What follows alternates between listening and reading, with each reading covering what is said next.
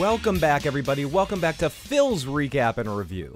This is for Only Murders in the Building, Episode 5 Twist.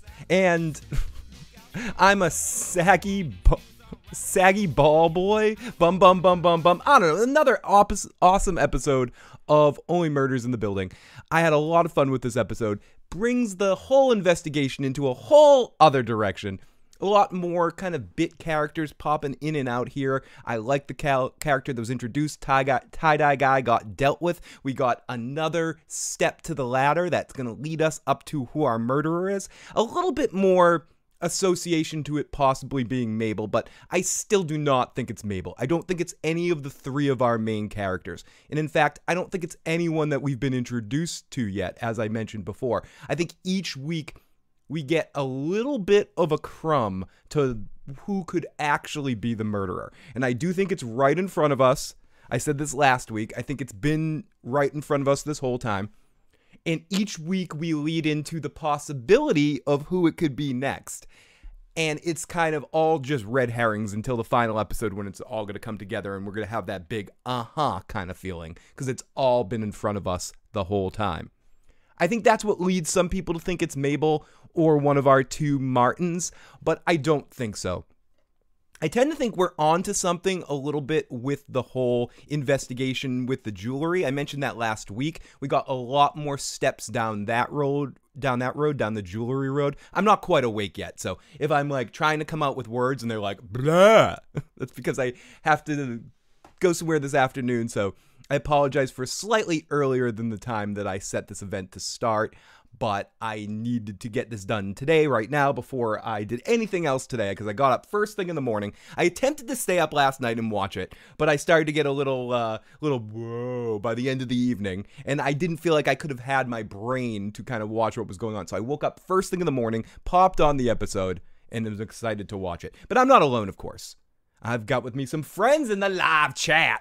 We got Negan, we got Jordy the Jedi, we got KC Randy, KCA Randy, and also Alex is popping the head in here every once in a while. So thank you to all of you guys that are joining me this afternoon. As I mentioned, this is a new show, new people, new folks, new group of people to pop on in here and have this discussion. Not everyone's watching this show yet, so we got to start from scratch. So if you know anyone that's watching this show and might enjoy a weekly discussion on it, send them my way, send them into the chat. We can all try to figure out who this murderer is.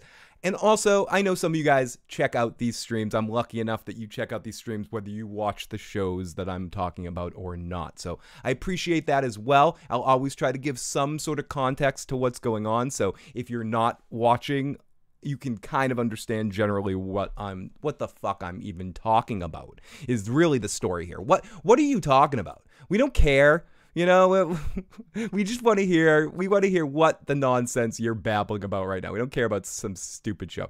So if you're on that tip too as well, I perfectly am very welcome to that and you joining on in and asking me any basic questions about this series. But we're in episode 5 now. And episode the first 4 episodes have sent it all over the place like a roller coaster back and forth on who could possibly be the murderer. And what I love about the show, and I've talked about this every week, is it simultaneously matches up this light-hearted who-done-it approach to very wordy, funny, light-hearted early on comedy. And I think the dynamic that Steve Martin and Martin Short have together is excellently done in this series, just to be repetitive of what I'm trying to say.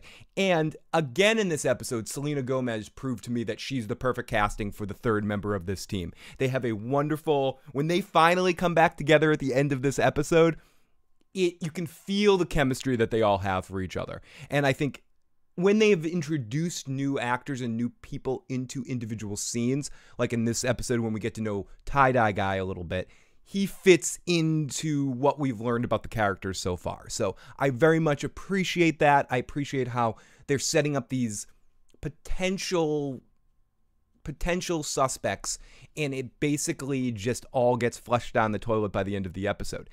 I was fearful of this happening, but they're doing it in a fun, interesting way and as I mentioned before, I do think simultaneously we're getting we're getting breadcrumbs to lead us to the next possible real situation. because there is a real situation going on here. This is a murder. There is clues around the scene. I, again, I'm rep- repetitive about this, but I'm convinced that everything we need to know about who is doing this, what is doing this, what is going on is all in front of us on screen right now. And this jewelry thing has been a thing that's been leading since episode one. So it very much could go down the Tim was stealing jewelry, some sort of association to what Zoe was doing early on. I guess spoiler alert for episode five and everything up until episode five. Uh, non spoiler review. I wouldn't say this was my favorite of the five episodes so far, but I definitely enjoyed it. It might have might have been might have been right in the middle. Uh, I liked it, or I liked it as much as I liked episode three, but I liked last week and episodes one and two a bit better. But that's not to say this was a bad episode. I feel like everything that happened in this episode, it was a one off to learn more about Oliver and get us to the next place in time. We had limited interactions between our three main characters, a lot of really good business between Steve Martin and Martin Short. Again, I wouldn't say this was a bad episode. I would say this episode was the was one of those that I was like, "Oh god, that's it? You got to release two episodes at a time." That I, I got that. I need more. I need more. Or maybe it's just a victim of having a difficulty trying to watch a show like this week to week when I am in a mindset these these days of engulfing a whole season's worth of clues into one. So I'm sitting here and at the end of this episode we finally get our one piece of new information which is great. And and I'm like oh, I just want more. Can you not do that to me? That you're you're you're putting my you're putting a stick up my ass right now. Stop in making me yell, "Hey George!" I don't want that. I don't want to stick up my ass and yelling, George. I want to know what the hell is going on. Let's get into the live chat. I wish I could stay. I have a. Uh, I wish I could. Wish I could stay, but I have a fateful test tomorrow. Negan, tons of good luck on your test tomorrow, buddy. Thank you for popping on in the live chat to say hi, and please drop a like on your way out. As I've said in many different other places, but I'll say here, especially with a new show like this, it's very important if you are enjoying what we're doing here, like it, subscribe, share it, make sure you follow, and help spread it. help spread it like it's a virus now. Help spread the channel and help uh, get as many likes in there as possible. Because the more likes you get, especially if you get that weird 100 like limit, not weird, but that 100 limit, like it stops there that apex of the 100 likes, it shares your video in a whole different circle and allow it to kind of get a little bit more even even like on a minor level. So uh, I know people don't give a crap about that stuff, but if you can and you're enjoying this nonsense, please hit the like button and hit the subscribe button to join us for the rest of this season and all sorts of other shows that we're going to be talking about. I haven't seen it. Where is it on? It is on Hulu uh, Geordie the Jedi. It is a murder mystery comedy series starring Steve Martin, Martin Short, and Selena Gomez. Uh, be prepared for some spoilers out here right now, although the spoiler isn't going to be the big spoiler, the one that actually matters, isn't going to be deciphered isn't going to be delivered until the final episode when we finally find out who the actual murderer is. I think up until this point, everything else is you can almost spoil what happens in every episode because it's all for naught. This episode, a lot, a big chunk of it was dedicated to the thought that Char- that Martin and Martin think that Selena Gomez's character, and I know her name's Mabel and and Brazos and and uh, Oliver, and I, I know they have real names. I know they have character names, but. but their mothers named them Steve Martin and, Steve, Martin Short and Selena Gomez. I'm gonna call him Steve Martin, Martin Short, and Selena Gomez. I'll try to call them by character names sometimes, but they're not called Steve Martin, Martin Short, and Selena Gomez on the show proper. I just am referring to them in those ways. They each have actual character names. But this episode, very much most of it was dedicated to the fact or the possibility of Mabel possibly being the killer. We in association to what we saw in the first scene with her stabbing someone with the with a knitting needle. We see a continuation to that scene in this episode right here when she meets up with her buddy, uh, tie dye guy. That we'll get into. His, I forget his name. Uh, I have it written down down on the on the uh, on the notes. But when she bumps into him, we get almost a repetitive moment in a good way it's like poetry. It rhymes. Where we got a moment where he comes up behind her and she pulls out the knitting needles like I want to stab you down to the bone, similar to what she said in episode one. So we do know she has. They're giving us false clues. They're feeding us spoonfuls of dog shit and they're going it tastes like pizza. That I mean that's kind of what they're trying to do with Mabel, I think. They're showing us that oh, okay, Mabel is is on edge. Mabel is capable of murder. Mabel is secretive for no reason at times. She's the murderer. She's got to be the murderer see how she interacts with him, see how she's sort of on edge and trying to dissuade the facts of what's going on in the situation. All that being said, and I've said this three million times in the three podcasts I've done about this show so far. If it's any of our three main characters, it's Steve Martin or Martin Short. And I don't think it's Selena Gomez. They're making it too Mabel. They're making it too, I won't say obvious, but it's a very low hanging fruit that you can possibly go over there and and grab and then shove it up your ass. It's I don't know why I'm everything's up my ass this morning. I don't care, but I'm very excited about this. but I am very excited about this show. It's it's good stuff. It's good fun. It is interesting talking about coming out here to babble to you guys and talk about a half an hour show where again, maybe that's part of it too. Maybe waiting week to week getting all excited about the next possible show, sitting down, getting ready, taking notes, watching it, and the show's only 30 minutes, I feel like, oh, I just want more. But these episodes do feel like they ebb and flow the amount of time that they should. This should this should not be an hour-long show. I think each episode works really well. I think the only other thing they could have possibly put this as is maybe a maybe a mini a movie like a like a two hour, hour and a half movie that they could have combined all of this into. But as a television series, it works really well in the 30 minute bursts. I guess me being selfish and wanting my conclusion before the end of an episode sometimes, I get frustrated. I'm like, I just want to know what's going on. And I feel like I'm missing something. I feel like I'm watching this, watching each ep- episode, and missing who this possibly could be. Is it someone that lived in the building, or are we getting into this whole side story now with talking about all the jewelry and talking about the fencing of the jewelry and something associated with this is what I was going to say before I called spoilers, where we learned in episode two or was episode three? The I think it was episode two. The which who is Tim Kono that Zoe, the blonde that was pushed off the building was a little bit too friendly with going into people's houses and taking their jewelry and taking their stuff. So is there some sort of association with what happened to her and what happened to Tim Kono that somehow he spent time fucking with the people that killed Zoe?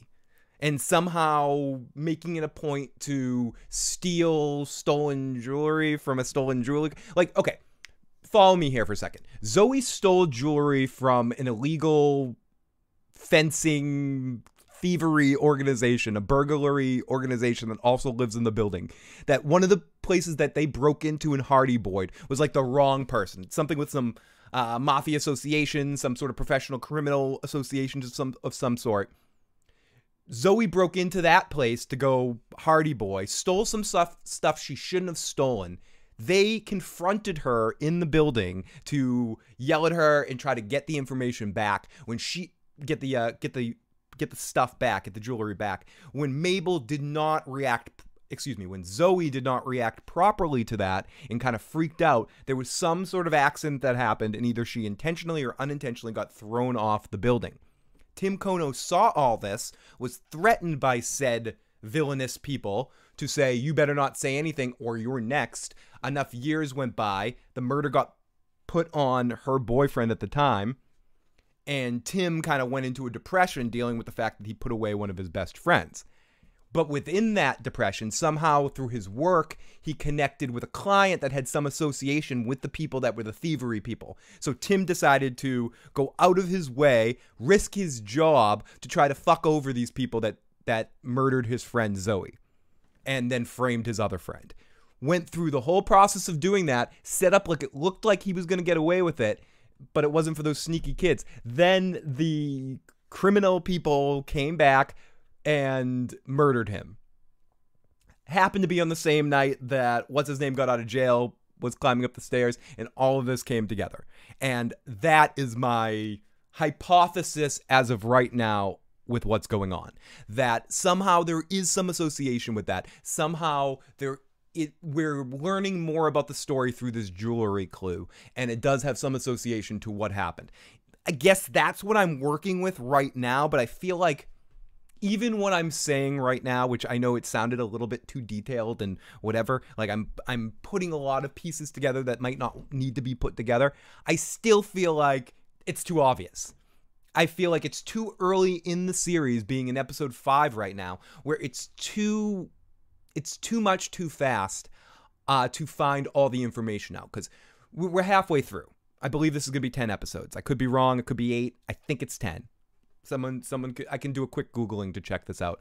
Uh, let me, let me, let me see if I can do it. Let me see if I can magically do it. How many episodes will Only Murders in the Building be this season? So, let me see if they tell if they tell me. I think it's gonna be ten episodes. So we're at the half. Yeah, ten episodes. Thank you, Google. You're welcome, Finn. now, so 10 episodes. We're, we get 10 episodes of this season. We're at a halfway point. We're not going to find out who the murderer is in an obvious way till at minimum episode 9. And then episode 10 is going to be about proving it or one of our characters being in danger of some sort. The reveal is going to be in episode 10.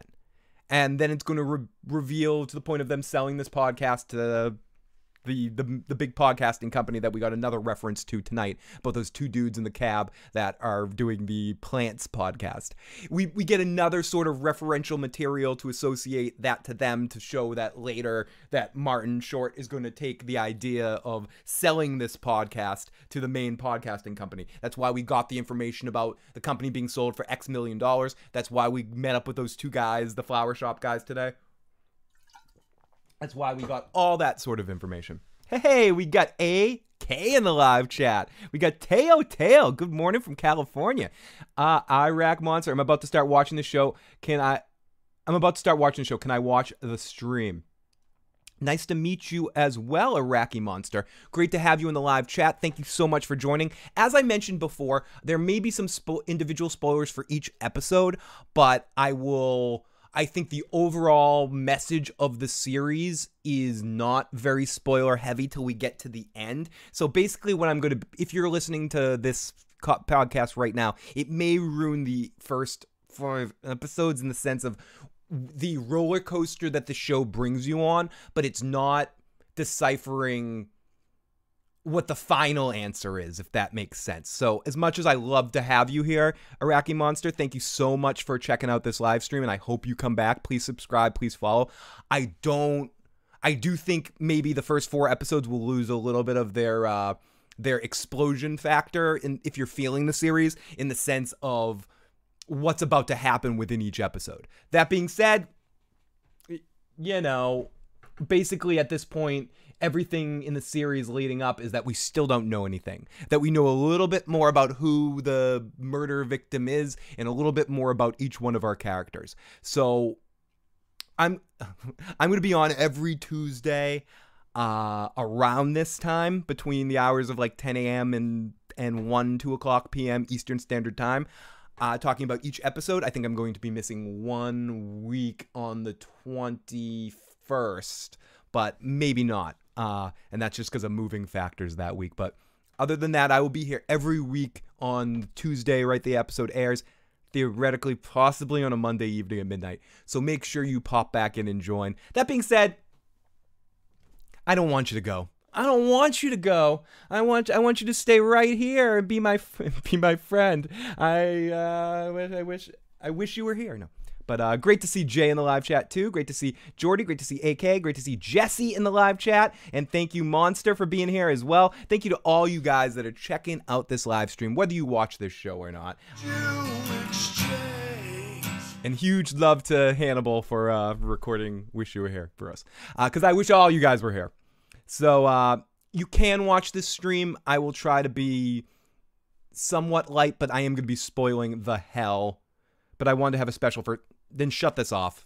as much as I as much as I love you and I want you in here right now, uh, I would I would recommend shutting off this stream and coming back after you watch. Uh, I did one podcast for the first three episodes. I did one for uh, from episode four, and this is the after show for episode five. So, uh, in all fairness, perfect, awesome. Thank you so much for coming back. Make sure you subscribe and follow the channel. Uh, but yes, get the fuck out of here. Notice how I'm like I'm so desperate. It's such desperate days here on live streams on YouTube when you're talking about silly stuff like television shows. I'm I like a new person. Please don't leave, sir. Please, please stay. Make sure you subscribe to me podcast, please. So, but yes, get the hell out of here. I don't want to. I don't want to be responsible for destroying this show for you, buddy. But uh, but yeah, I'll see. Hopefully, see you soon. And uh, make sure you leave a comment in the comment section. And also, if anyone has any questions or comments about Only Murders in the Building, you can leave a voicemail at 781 990 8509. Again, that's 781 990 8509. You can leave a message 24 hours a day, seven days a week. You can treat it like a drunk dial line if you want to just talk and vent to somebody. It doesn't have to be about murders with the building, it can be only murders in the building. It can be about anything. I do appreciate it though as I'm starting to wake up. It's funny. At the beginning of this show, the beginning of this episode, even when it first started, I'm like, hi, everybody, it's Phil. I'm here doing a podcast. But now all of a sudden, like the blood is rushing to my head. I'm start the heat is kicking in. I'm smelling hippie activities in the back room. I'm starting to come through the fog of the last 24 hours of uh, smoking too much yesterday. And I'm here to discuss this goddamn episode. Exact, exactly, Jesse. Leave now before I randomly start talking about Deep Space Nine. Somehow bring up Deep Space Nine. Actually, this reminds me a lot of the murder mystery that Odo was trying to solve with uh, mixed with Ezri in season nine, in season nine, in season seven. But let's not waste any more time. Let me get into this here right now. It's time. It's time to wake everyone up as much as I'm woken up. Here we go. Morning activity. It's time for. Speaking of Star Trek it's funny. I'm such a ridiculous geek that such a Star Trek person in some ways that every episode here we do random song, song dongs. I do a random dong every day. It's and it and it and it tastes delicious. Now I'm I play some random songs to lead us into segments one of which you know we our intro segment. We have uh, you know we got we got this song right here. That's a, so important. So so important stuff. You know we got our shit buddy song. All all of, all of that wonderful stuff. But the one I play the most, the recap song, recap, recap. Listen, if anyone's curious about my my Star Trek geekitude, and I know it's hard to uh, listen to horrible screaming lyrics sometimes, but listen to these lyrics for a second here.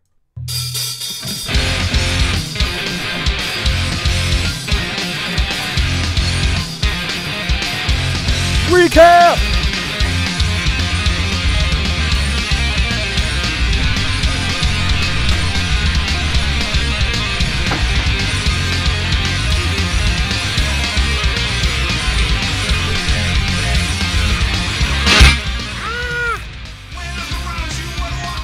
When I look around you, what do I see? Romulans and Klingons looking at me.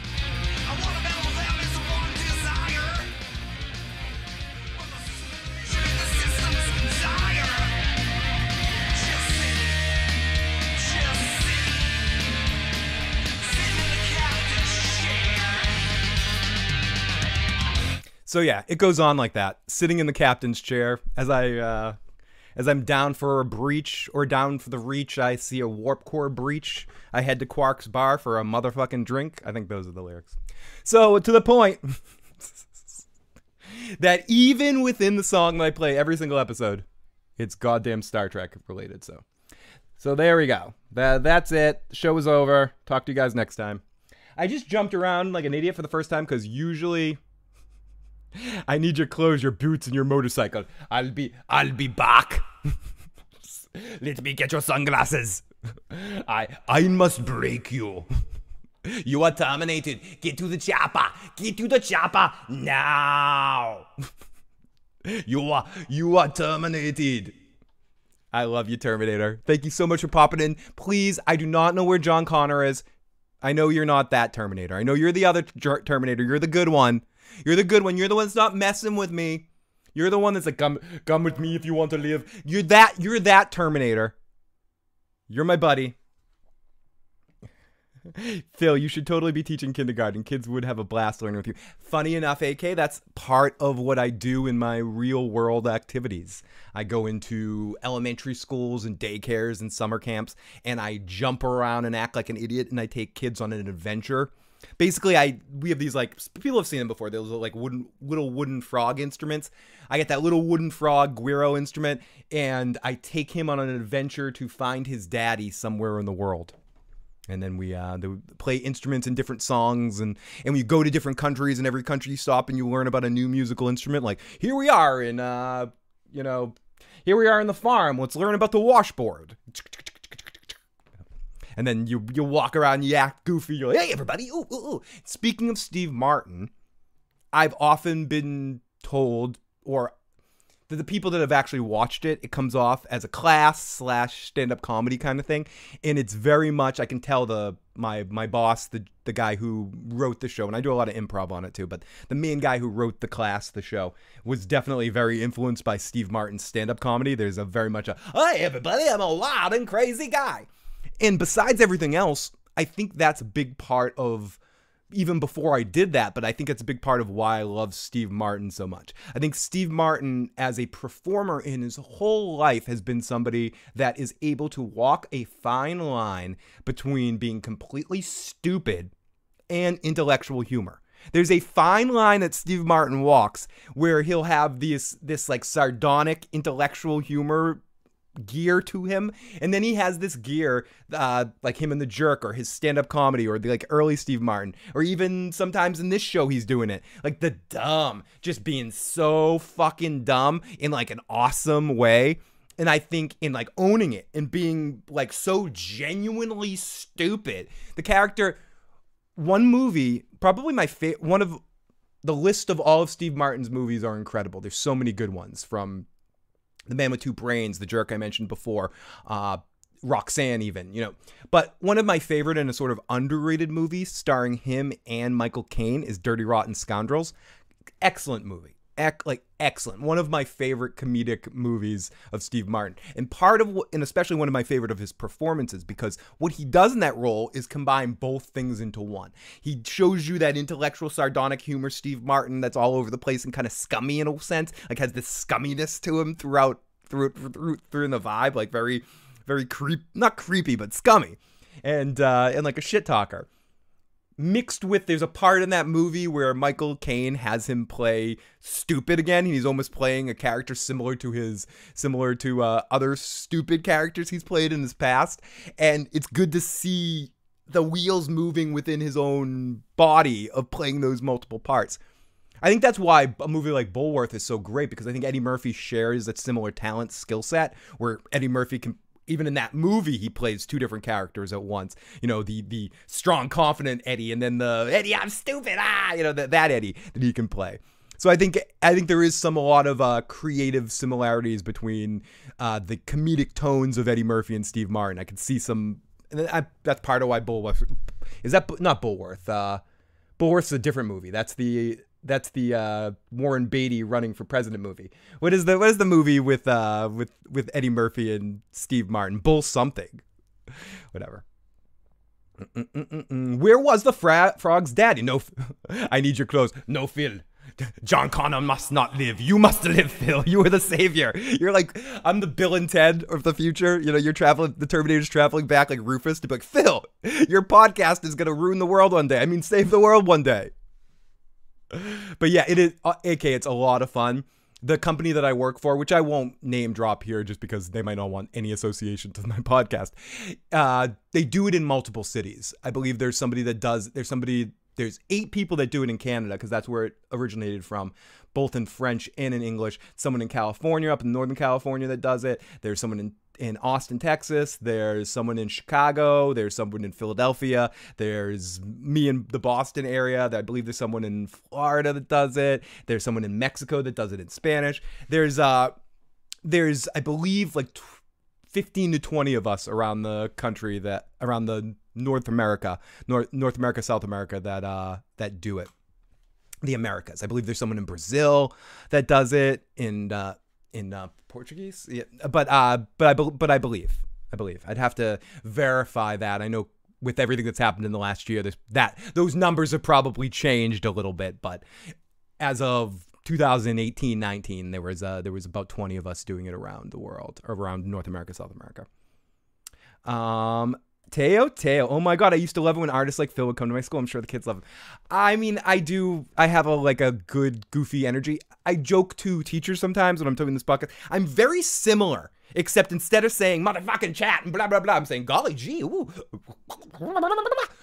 Hello everybody, I'm Goofy. You know, like I'm doing weird, stupid voices, and I'm saying golly gee Wilkers, and whoa my god, I'm a cow. I say moo. I taste great on the barbecue. You know, like stupid shit like that. But ultimately, it's the same thing. The character that you, character, the people. This is the more genuine me. The when I'm sitting like trying to interact in real life with people, that's not really me this goofy, wacky, wackadoo person when I'm not really caring about what anyone else has to say or think, and I'm just staring at that bottle of vodka out of the corner of my side butthole eye, that's me.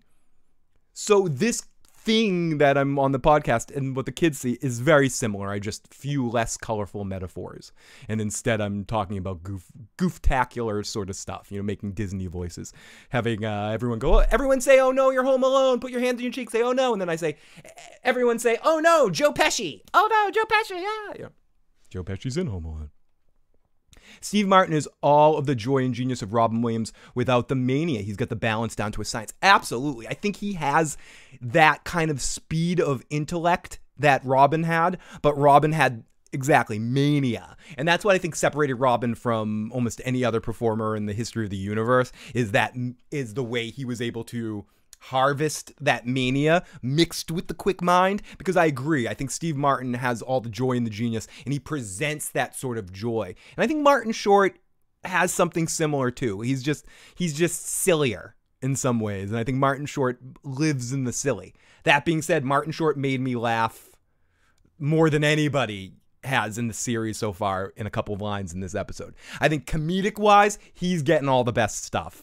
Uh, fu- just funny wise in this series, and I and I think Steve Martin is one of the people that created the show and wrote the show. I think no one is a bigger Martin Short fan than Steve Martin. You see it in the live show, you see it in a lot of situations. I think all of those guys of that generation look at Martin Short as the Energizer Bunny. Uh, and Robin too, to a certain extent, Robin Williams to a certain extent, but Martin Short, that's what Martin Short has that is equivalent to something that something that Robin could have too, like that energy, endless energy, endless. Jokes aside, you should make a Terminator podcast. I want to make a Terminator. Po- I would love to do that. I think Joe and I, when The Walking Dead is over with, we'll be looking for other podcasts to do on Sundays. Before our most recent break, back in January 2020, we were doing movie series podcasts. I think we did the X Men one, and we were did a we were about to do a Spider Man one, I think too. So I would love to do something and review the Terminator movies. I think I would have to do it in bursts, though. I don't think I could. Hmm, talk about all the Terminator movies in one shot. I think what I would do would be talk about the first two Terminator movies first, then I would almost do a whole podcast on Terminator 3 alone in the mistake of why that never should have happened. Uh, and then, or I don't know, I don't think, I think in retrospect now, Terminator 3 was, was, uh, I know I'm going on a rant here. I think Terminator 3 was a lot better than people could assume later on. I just think there were some missteps in it, and it was sometimes in a movie that maybe didn't need to happen 100% because the first two are so perfect in the way that they work with each other. I also think Terminator 3 suffered from Arnold not being able to get what he wanted, which was Chyna, the uh, rest in peace wrestler Chyna, uh, to be the, the Terminator in that situation. As much as I think the person that they cast in it did a okay job, I don't think she matched the intensity of Schwarzenegger or Robert Patrick in Terminator 2. Whereas I think someone like Chyna, who I think was an underrated talent in the wrestling wrestling industry and would have would have killed it in the role of a the new Terminator and would have seemed like more of an interesting challenge in that universe. And I know they didn't give it to her because of like drug reasons and some other stuff. So uh but I'm not exactly sure. I'd have to research it a little bit more before I did that, and then I do a podcast on everything after Terminator 3. Uh, so, but but I definitely generally have a enjoyment for all of the Terminator movies in their ways. I just feel like those first two movies are so much better than all the rest. There are only three Terminator movies. The rest are disappointing. See, because I do think the third movie is good. I don't think it's. I I think it's not I think it's almost akin to The Godfather. And I know people like Godfather 3 shit. Eh, it's not shit. It's just not on the level of the first two. It's, I mean, Sofia Coppola's acting in the third movie is horrible, but I think the movie itself, if you had paid Tom to be in the movie, not Tom, uh, yeah, uh, Tom, the, the, the, the lawyer, uh, what's his name? Robert Duvall. If you had paid Robert Duvall instead of doing, what's his name from the 80s, the tan guy from the 80s, if you had had Winona Ryder instead of Sofia Coppola playing that part, it would have just been an okay movie, not on the level of the other two. And I feel like the first three Terminator movies are like that. Like, the first two movies are near perfect spec- spectaculars. The third movie is could have been better with some different casting and some adjustments a little bit. Also, Claire Danes wasn't originally supposed to play that ca- character. They play- had someone else that quit at the last minute, and Claire Danes melted into that role without even like researching it. She did a decent enough job. The guy who played John Connor, I wish it was. Uh, what's his name from uh, the second movie? Uh, he, he he was gonna do it, but he dropped out too. There there was kind of a lot of almost in Terminator 3 that I think could have been better, but the rest of the movies are kind of horseshit. Anyways, Chyna was physically built for it. I like Rise of Machines, especially with Dr. Silverman. If they haven't done a musical yet, they will probably find the killer then, the Secret Puppet Society. Jokes aside, you should make it. But Steve Martin is all the joys. But anyways, I wasted enough time right here. Let's get actually get into it. Thank you, everyone. And uh, some people are like, where this isn't no, this isn't murders in the building discussion. I know. If you guys are tuning in for the first time, I will obviously go through everything that happens in the episode, but I am a ranter. I'm a babbler. I can't help but go into many different directions in many different stuff in on these episodes. It's hard to stay on topic sometimes, but I will get back into it. Everyone, here you go. Recap. Can you tell my neighbor downstairs isn't home? I'm like jumping up and down, jumping all around, and I'm uh, screaming my ass off. I can't wait till I get to my new place so I can actually start jumping around again. I feel claw. I feel like ugh, too tight. Eddie Furlong, thank you, thank you. Mr. Furlong. So only murders in the building twist. The sagging saggy bottom balls. Bum bum bum bum bum saggy bottom balls. But um bum bum bum bum. I'm messing up in the song, but there's uh or was it saggy booty balls? So what's the song that they start singing through this episode? There's a little song that goes through a lot of this episode. I'm a saggy bottom balls. That's what she called me. Bum bum bum bum bum. Saggy bum bum bum. And that's just a vic- that's just a credit to the silly little chemistry that the two of those guys get. Oh my goodness. Holy shit. The T1000 is in here. Phil, Phil, listen, Phil. Where's John Connor? I want to know where John fucking Connor is right fucking now. I love how we get the T1000 and the Terminator in the same live chat at the same time. All I had to do is mention the Terminator, the T1000 shows up there. Good morning, Phil Check. Going to work only on episode two. Just wanted to say top of the morning to you all. Come with me if you want to live, Phil. Shit. I'm in big trouble right now. I've got the Terminator. I got T2 in the live chat that wants to fuck me up right now. But I got Arnold who's here wanting to save me. I'm going to come with you if I want to live. Fernandez T, thank you for popping on in here, buddy. Hope you have a good day at work. I look forward to when you finally uh, catch up and can join us in these live discussions because you are the man. We love you. We love you over here, Fernandez T, buddy. And uh, and as I said, I might be taking a break around not next week's episode, but the episode after that. So episode seven, maybe a week late. So it might give some people a chance to catch up. I know, lucky for you, this isn't the TX. Otherwise, they'd be sending all those little nano robots through the computer screens and somehow be able to operate a vehicle from the internal metal of it all instead of pushing the whatever. Uh, I'm not going to get into bashing Terminator 3 right here. We'll, we'll save that for a different day. Uh, or Rise of the Machines or Terminus, Terminator, Gen, Genus, Genus, Genesis, Genus, Genus, Genus, Genus, Genus, give me Genesis. Okay. So we pick up right after the episode came back about coming to New York. We see the cliffhanger ending from the previous episode that sees Mabel, played by Selena Gomez, being followed by the elusive tie dye guy, the man who ran into the building up to the fire exit the evening.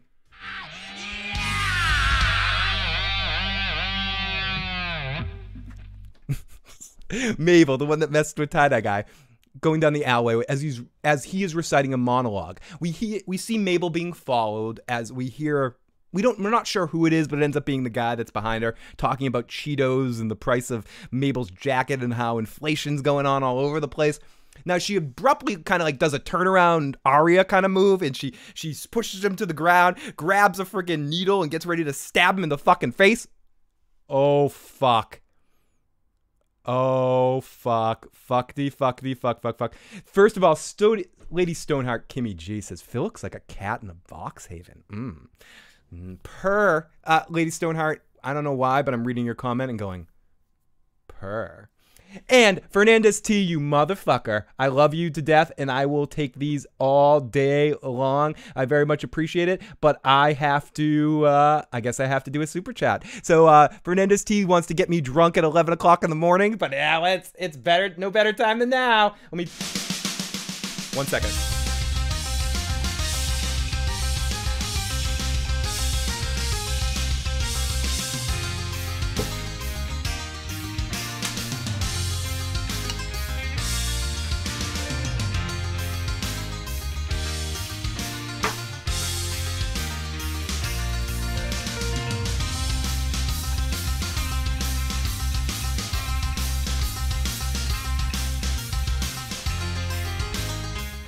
Okay. There we go. Thank you, Fernandez T. I very much appreciate the super chat donation.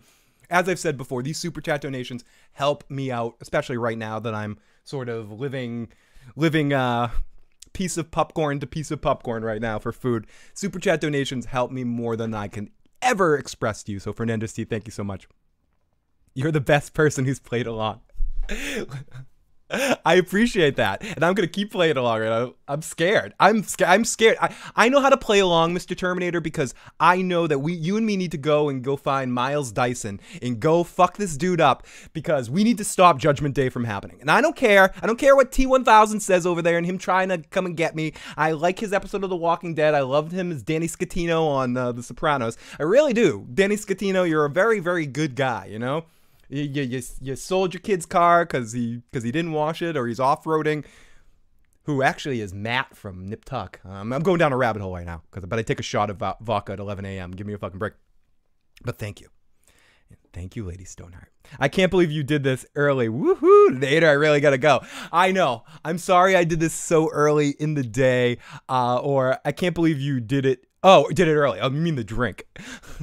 I appreciate that, and uh, I appreciate your super chat donations. And I can't believe I did that either. It just means I'm going to be passed out in two hours. I love this amazing energy at this early hour. You don't watch the beginning of the show. Do not, because the, the first five minutes of the show, I had energy but no skill. So I'm like, every time I tried to say a word, it didn't quite warm up yet. My my uh, my gears, and I'd say just in general right now after honestly, in some ways, taking almost a year off of coming out here for you guys. I've been joining other people on their streams and stuff, but with the last year and living in this new place that's harder to stream and podcast because I'm always got some guy downstairs working that I never want to bother. It's difficult and there's been a lack of new shows and you know a whole bunch of stuff. So I feel like I'm still working off some of the rust and then I started to come back and my computer exploded. So now here I am. So I, I do feel like I'm working and sweating through the rust. So I appreciate the positive energy. I appreciate some new faces that we see in the live chat to throw some curveballs to me. Appreciate the live motherfucking super chats. And I very much appreciate Lady Stoneheart. Great. Now that I finally watched all the episodes, I missed the streams. It we're not we're just starting, Alex and I and I actually apologized to you early on. I was like, because I saw you post in the live chat that thank you for the reminder. Uh, but but no, I literally just started the episode. All you missed was my foreplay and a Terminator discussion. Really, basically all, basically all you missed at this point. We haven't got into breaking down the episode yet. Not if I terminate you.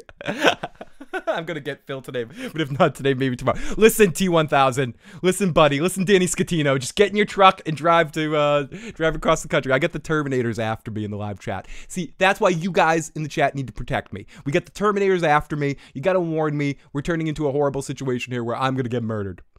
But but so here we go. Let's go. Judgment Day is inevitable. Jordy. Shh. Don't tell the machines that. They don't know that.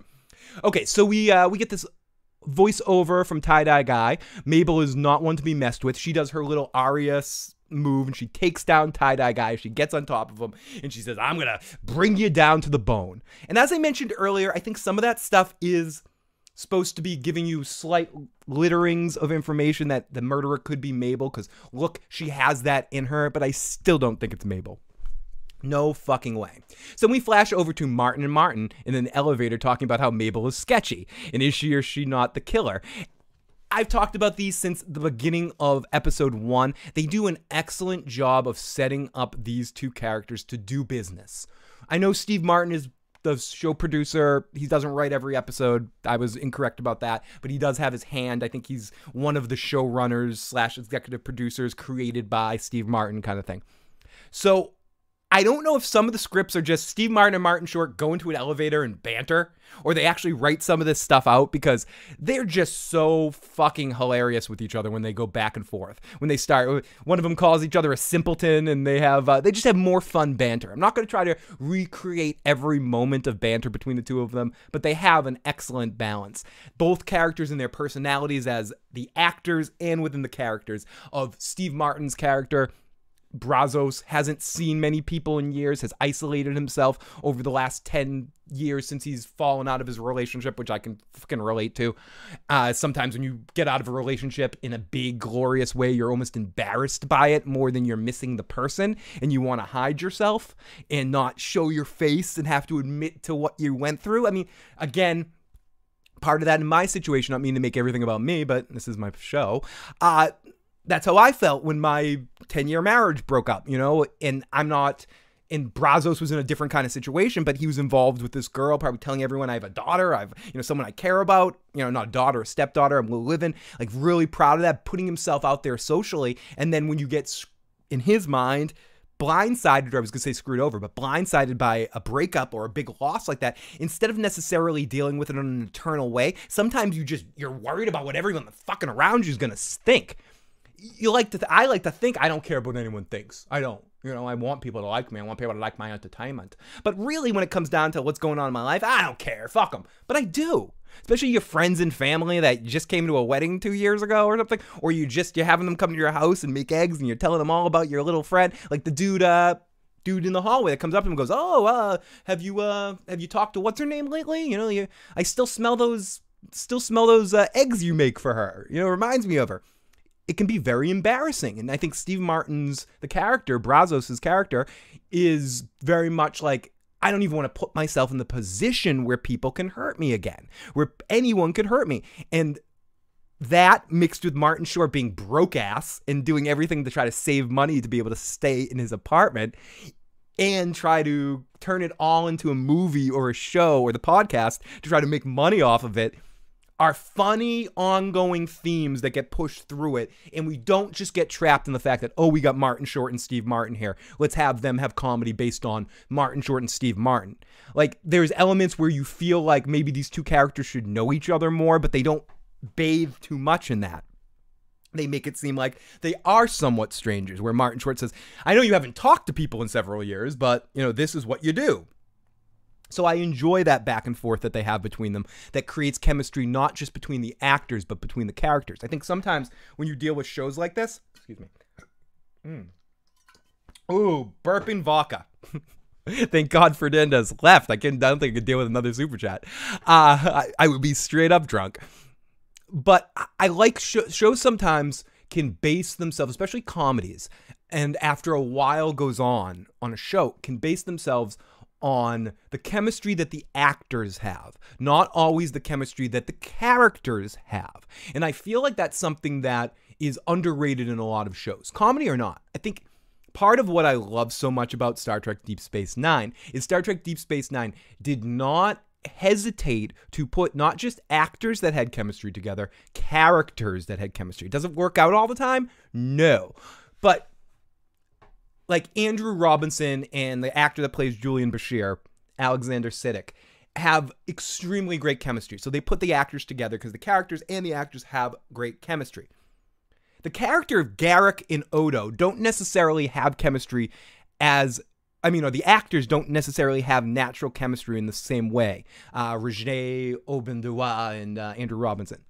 But the character of Garak being a liar and the character of Odo being someone who that's constantly questing for the truth have excellent chemistry. So the idea of putting the two of them in an episode together for a two-parter really helped sell the show in this show, Steve Martin and Martin Short naturally have exceptional chemistry. They've been working on stage shows for years. They know each other. They rag on each other. They understand each other's comedic timing in a level that some other performers just couldn't possibly understand without the repetition of the time of spending spending with each other. It's like playing John Frusciante and Flea playing guitar and bass together. They just know each other, you know.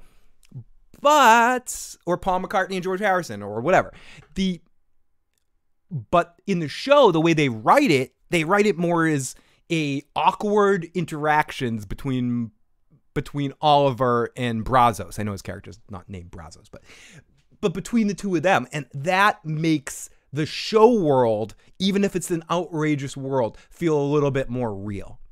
The same with the interaction that Selena Gomez's character had with Tie Dye Guy in this episode. It felt like a real friendship.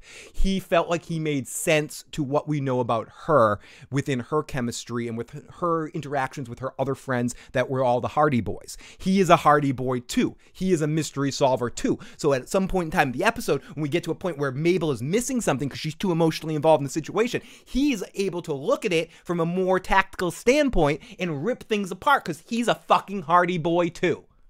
And the way I'm talking with the fucking, that's also a language thing in this series. They have a very much a I don't give a fuck in the tone of which they say and in the style of which that they depict the dialogue. And I love that. That to me is the biggest strong point of this show. That character chemistry. Not necessarily even this murder mystery, which is fun. And I like coming out here and analyzing who it could possibly be, what's going on. But what makes this show fun to watch, for me anyways, is the character chemistry that we have on screen. Jesse says Mabel decided to not to go after the killer on her go after the killer on her own, not the kill. Exactly. Exactly, Jesse. I don't think so. Uh, you should do a per- Terminator puppet show. Lady Stoneheart, I love seeing you. I love seeing you back too. I love seeing you back. No, you should do a Terminator puppet show. I, I should absolutely do. Uh, to, hello, come with me if you want to live. I might need to have, uh, if we do that Terminator show, we might need to have Terminator and T2 leave us some voicemail. Uh, Mabel, but yes, absolutely, Jesse. Mabel's going after the killer. I, I feel like it's, and I'm reading some articles about this that like to kind of bash the tennis ball around. I feel like any leading towards Mabel or any of our three, Mabel being a killer is completely, uh, falsified. I don't think Mabel is a killer at all. But I do think it's interesting that from the first moment of episode one, they want us to believe that it could be her. Because the, what's the first thing we see from Mabel in the very first episode? Her stabbing the fuck out of some guy in her fantasies. So now they had one shot. That, but uh, so I feel like from from step one, they've been trying to show us that it could potentially be Mabel. And by that definition, I think there's no fucking way it's Mabel. No Mabel. I'm gonna go back in time and cast Ruby Rose in Terminator 3. Uh, early stream. Iron Throne. Love Iron Throne in the live chat. AK, she was a beast in that new movie. Tony fucking pajamas! Tony pajamas!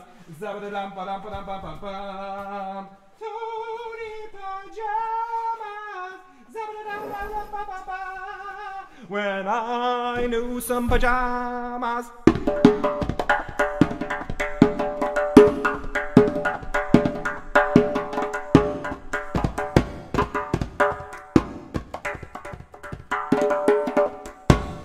Woo! Tony pajamas! Sorry, I get very excited when I see Tony Pajamas in my chat. One of my favorite screen names of all time. And I owed uh, somebody that for the super chat donation too. Fernandez T, you deserved a little drum fun as well. And finally, it's not the middle of the. finally, there's not someone working downstairs. I can play a drum during the day. Okay, so uh, T1000. Hey Phil, I'm Joe. I'm Joe. Why don't you come by later? Be careful, Phil. The T1000 can mimic voices. Joe Dirty Locks. We, you want to you want to smoke later, buddy? Uh, oh, Joe, I didn't know you had a second second uh, screen name. So, oh shit, fucking fake. T two. Sketchy bastard. So, anyways, as we flash over to Martin and Martin, they think she's she's uh she's sketchy as shit. They have fun banter. The alteration between Mabel and the tie dye guy is very similar to the nightmare she has in episode one, stabbing a man to death. Mabel has a dark side, and we're seeing more glimpses of it. However, in a surprise, not a surprise, Mabel stops in her tracks in a very funny interactive scene with tie dye guy as a very familiar face. Tie dye guy is Oscar. From now on, I'll try to refer to him as Oscar, played by the actor Aaron Dominguez, who has just got out of jail serving 10 year sentence for a crime that we don't know what it is yet exactly, but we are left to assume that he was convicted of attempted murder or or uh, I mean, ten years for for murder rap is a little weird. Maybe holding evidence. Maybe I don't know. We'll have to see what exactly he got sent to jail for. Maybe maybe involuntary manslaughter or something that his lawyer was able to say, or something that he slipped and pushed her off the bill. I don't know. I'm not sure what. I don't even know if it has to do with Zoe's murder. Uh, in fairness, I'm speculating a lot right now. hey, we got Jay, we got SM down in the live chat, one of our favorite buddies, one of our long term uh, viewers and callers. So lots of love to Jay in the live chat. Tony Pajamas, you're very, very welcome, my friend. I'm glad to tap a little, do a little tappy tappy for you, popping in the live chat. And here's one more for Fernandez T. Thank you for that super chat donation, Fernandez T. Mm-mm. Oh yeah. Oh yeah. Oh yeah, son. How about go, son? cabs are here. Oh, sorry. I'm gonna lose so many viewers from just saying the cabs are here because the people that actually the people that know what I just referenced are gonna be like, oh, okay, okay. We've liked you up until that point, Phil, but you just said the cabs are here. I'm feeling drunk in the afternoon and douchey, so I can't help but say something like that. Cabs are here. so we head for the mission. Uh, and Oscar says he's coming. And then Martin Short tells a story about. wait, wait. However, it's surprising and did not commit. So we're heading out on the mission. And then Martin Short and Steve Martin are going to follow along. And they tell a story about having. Uh, tells a story and Steve Martin turns over and don't tell that story. I don't give a crap. But then uh, Martin Short has a car. It's like this ridiculous looking car that rolls around and and we're to not we're not to stand out by by standing out. Okay, so tie dye guy being the main suspect leading into this episode. Uh, search for Tim's killer, and Oscar has a very convenient explanation to why he was in the building at the time of Tim's death. He insists the reason he was heading up the stairs that evening instead of looking for everyone was he was looking for Mabel. But in a sense, we find out he's lying later, where he says he was heading out to heading up to Tim's house to fuck him up a little bit. But we'll get into that in a second. Now, Oliver and Martin Short suspects Mabel is a serial killer and he's making notes for the podcast. Only murders in the building while Charles, Brazos, is trying to keep a level head, believing Mabel must have a reasonable explanation for lying. They decide to follow Oscar and Mabel as who are heading to Shore Road in New Jersey. Now, Steve Martin hiding, uh, maybe that's why I said cabs here indirectly. Cabs. Cabs are here. I know. Terminate. Actually, the. T800 and T1000 just decided to join together to murder me for the Jersey Shore reference. so I love you guys in the chat. Thank you so much for making honestly making uh giving me some of the most entertaining days I I can have getting to babble to you guys. So thank you. You guys are awesome and have uh, and are really starting to uh, cheer me up where I am right now. So I, I, very much appreciate being back into this rhythm. I've missed you all so much. So Steve Martin is hiding. Uh, being hilarious physical comedy, trying to follow, trying to follow the Camry. Oh yeah, Steve Martin. I'm sorry, Steve Martin's like trying to uh trying to hide from the car, and he's hiding behind this woman, like doing a boop boop boop. And even Steve Martin, at his age right now, is one of the funniest physical comedians of all time. I would say that's the one point which Steve Martin is an amazing physical comic. He's always ah, you know, like throwing his arms around, going crazy. I would say he's probably. This is the only time I would say Steve Martin's not as good as other people. I would say on if we're bringing up the three amigos, he would be number three on the list of physical comedians on that list to me. Steve Martin's more of a wordy head comedian that uses physical comedy, where Martin Short and Chevy Chase uh, are both naturally physical first, words second. I think Chevy in some of his early roles, douchebag on douchebag or not, Chevy Chase and physical comedy are like hand to hand to glove right there. And uh, but I do in general love Steve Martin more, and I think Martin Short's physical physicality is what makes Martin Short Martin Short. But Steve Martin's always been really good with with angles, you know, and and uh, and in using the most of what he has. Phil is a resistance in the leader.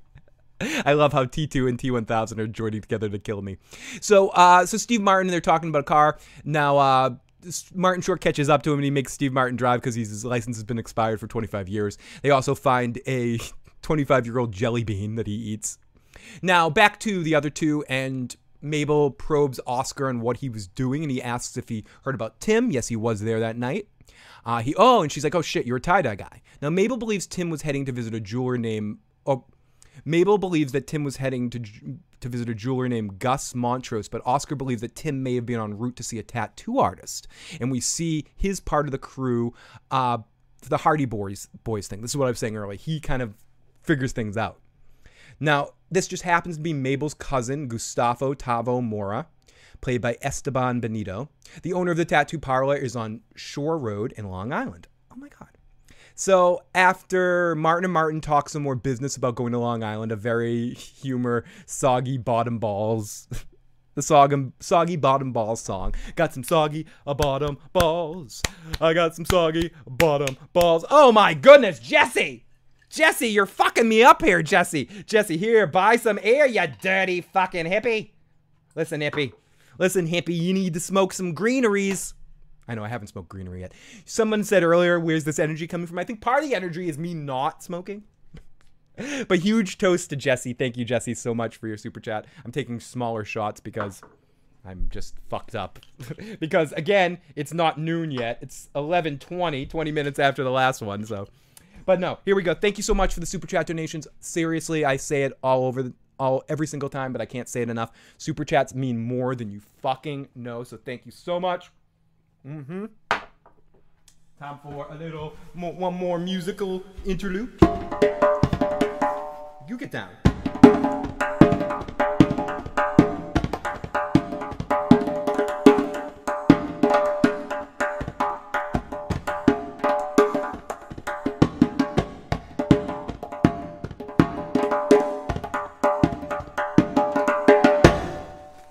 Sorry if that was oh.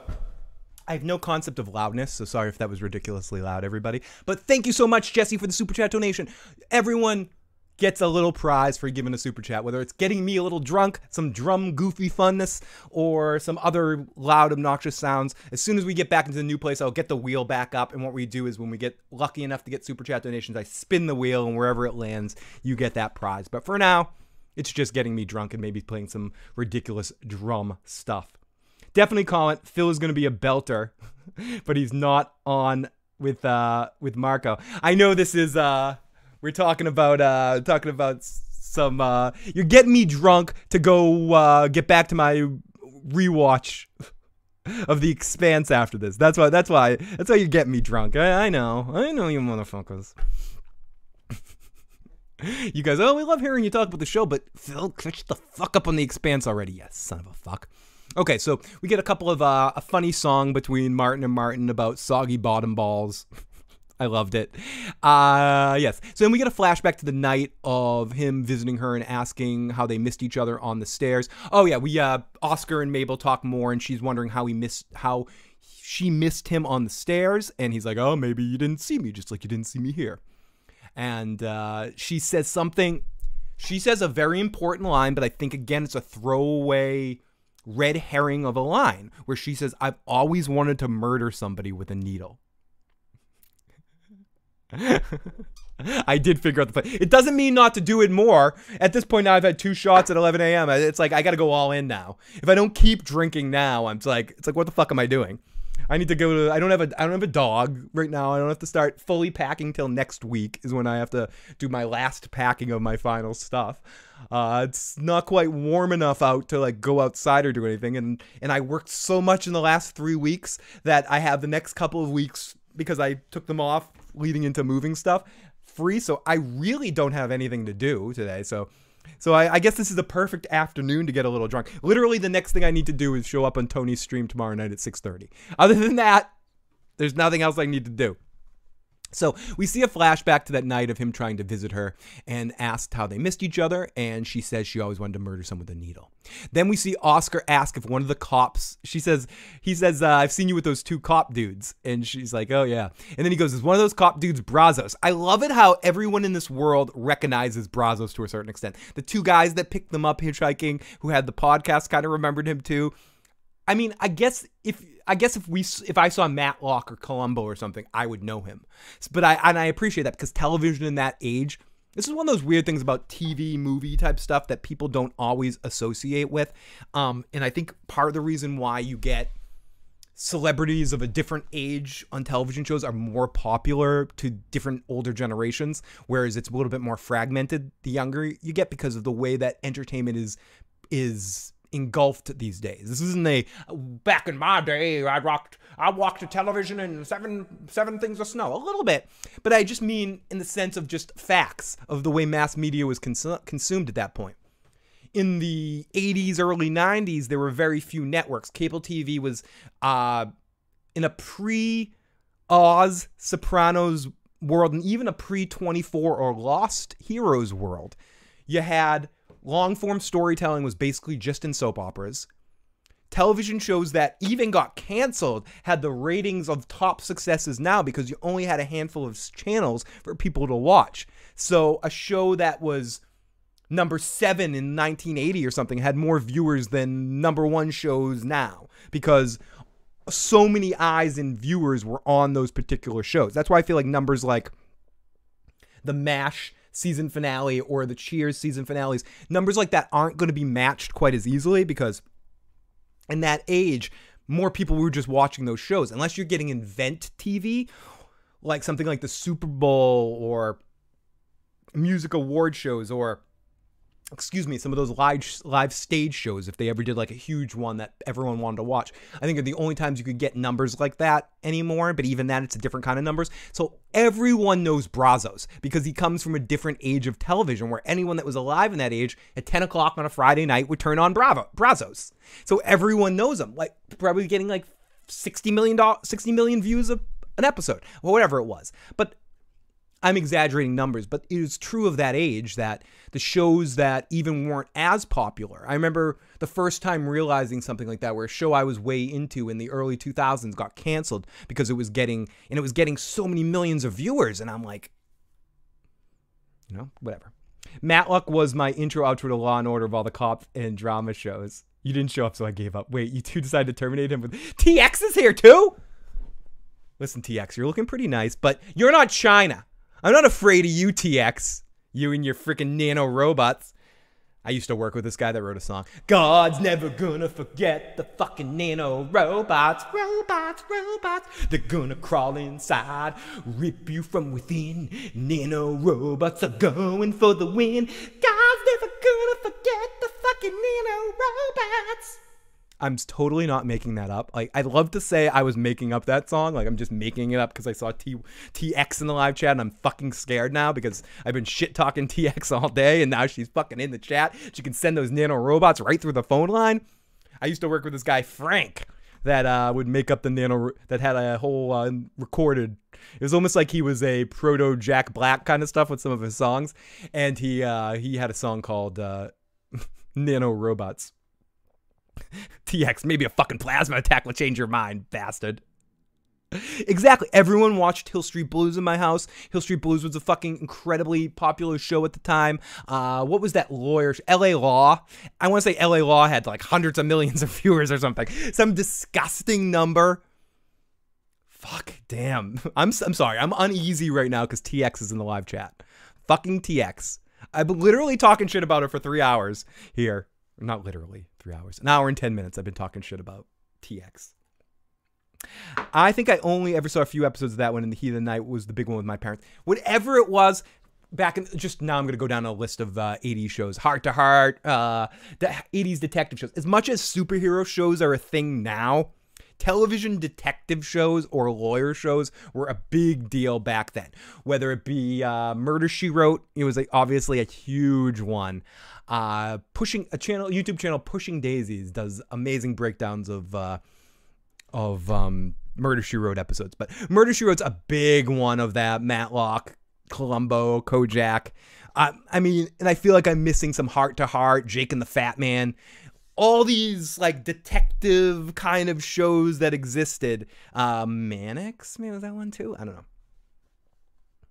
Hey, we got, got to we love you, Jay. I love you in the live chat, Jay. I'll turn into Joe and come to your doorstep.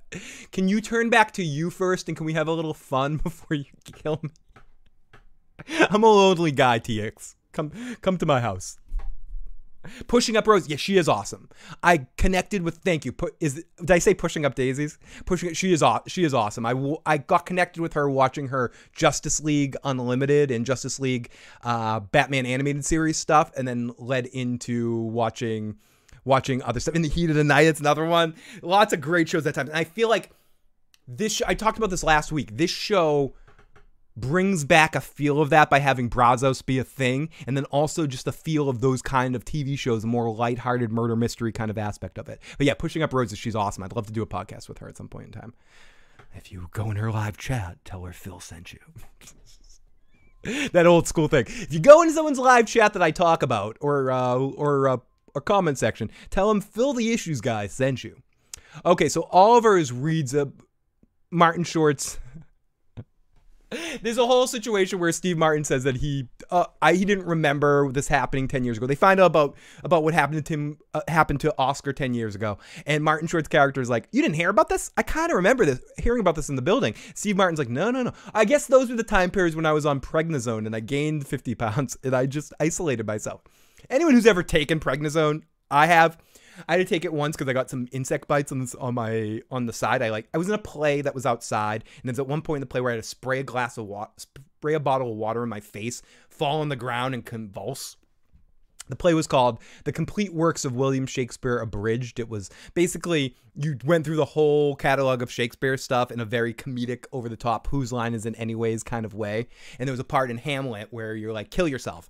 And I spray a bottle of water, kill myself, roll around in the ground. I rolled around in a uh, in a in a in a uh, thing of red ants, and it like bit me all my sides. So I had all, and I'm allergic to insect bites. If you're ever around me and I get stung by a bee, take me to the hospital because I don't have a shot. But anyways, so I end up having all these insect bites on me, and they tried everything. They couldn't get them on, so they put me on prednisone, and I went on prednisone, and no shit, my face turned into. I looked like I looked like a. Uh, Fandom D Saint wanted to collect me because I looked like a bobblehead. My head got so freaking huge, and my cheeks just went out.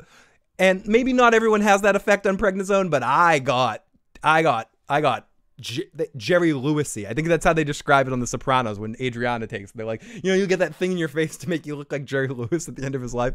That fucking happened to me. My face got huge. I was dating this girl, different girl, not my ex uh, wife, my my ex girlfriend Stephanie. Dating this girl Stephanie. I just ruined that whole relationship. I, like, I had a big head, and I was dick. I was I was so roided up. my personality changed. So yeah, I don't I don't uh, prednisone the son of a bitch we, well, we have to go. Be- we have to go now. We'll be back. We'll be. We'll be back. Thank you so much, Terminators. I very much appreciate all of your uh, all of your fun today, and I hope I get to see you guys again in the live chat. You guys have been amazing today. Uh. in the heat of the night, yeah, he, moonlighting, moonlighting, which was the star vehicle of Bruce Willis. Leading up to getting Die Hard, people Die Hard, people didn't want to give Bruce Willis that part because of so much of what he was doing was moonlighting, moonlighting with him and Cybill Shepherd. Uh, underrated movie with Cybill Shepherd if you haven't seen it. It's a romantic movie, but it, it's what's it called? Uh, it's with her and Robert Downey Jr. Robert Downey Jr. plays a character early that dies, and he chances are underrated love story kind of movie with Robert Downey and uh, and and Cybill Shepherd. But that that came out similar. It was her star making vehicle from from moonlighting around the same time that Bruce Willis did Die Hard. But obviously it worked different for Bruce Willis. But at the time, Cybill Shepherd was they were A and one A in the television landscape. Um, so Oliver reads and sees we see the picture of Steve Martin being fat, and it's just great seeing these two make fun of each other. And he keeps calling her. Finally, goes through. Oliver doesn't want to fill his gas tank up. He only fills it a little bit because he's so fucking poor. But his car dies, and he's recognized again by two guys that end up picking them up. Now we get a couple things to get a point that uh, maybe maybe there's a little bit of a romantic thing going on between between um, Mabel and Oscar. There is Oscar asks her if she has a boyfriend essentially and they they flirt a little bit and it's very uh, it's very cute. And uh, we get we get them going into a, a convenience store where she plays a joke and she get she goes all leisure suit Larry and she's like, "Can I get some lube and some condoms?" just to make Oscar feel uncomfortable. And uh, Oscar's very much like, "Dude, I've been in jail for 10 years. I haven't been around a girl. Can we go somewhere?" he's kind of giving that vibe. He's like he's like, "Dude, I don't want to be, you know, weird or anything, but it's been 10 years. I haven't been with a girl. You're looking kind of good, Selena Gomez." Um, you, you think we can go somewhere? and what's funny, well, not funny, is she's like, I'm not against that, but we need to figure out this murder first. And he's like, okay. We'll figure out the murder first before I get some Gomez. So then we have a great interaction about the car. These dudes are like, we'll help you. And then they say that they have a podcast. This is a funny moment where they're like, "Yeah, we have a podcast." Martin Short's like, "Oh, that's very nice. You have a mar- you have a podcast," and kind of ignores them. And then they say, "Yeah, we got sixty thousand subs."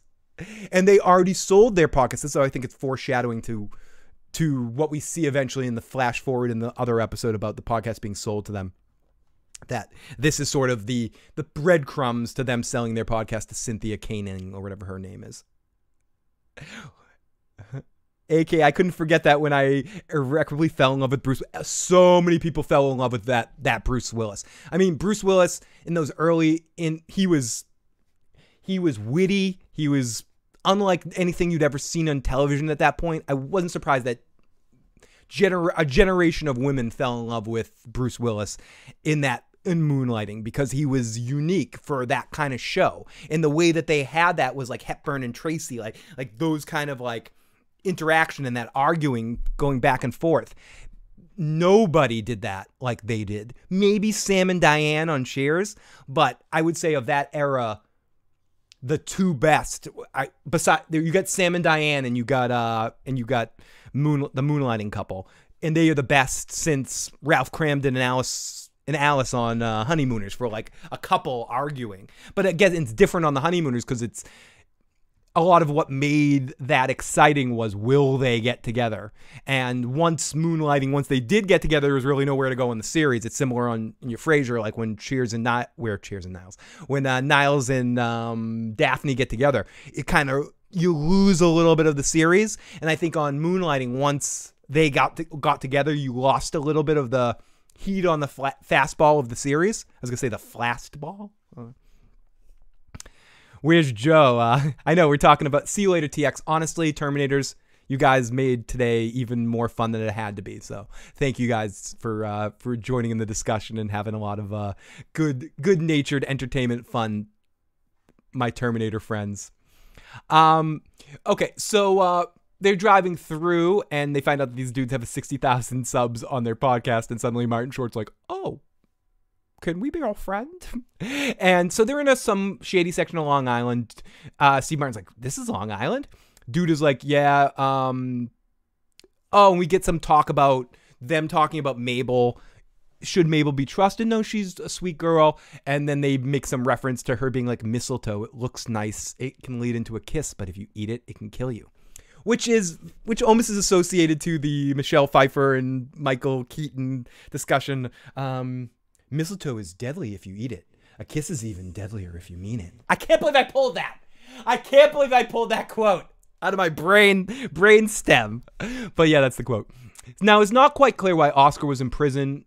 He just wants some ice cream and some girl time. And come on, how can you blame it? She's on the hunt and needs some answers, but all of the clues so far suggest that he was wrongfully convicted of pushing Zoe out of the Arconia at 2010.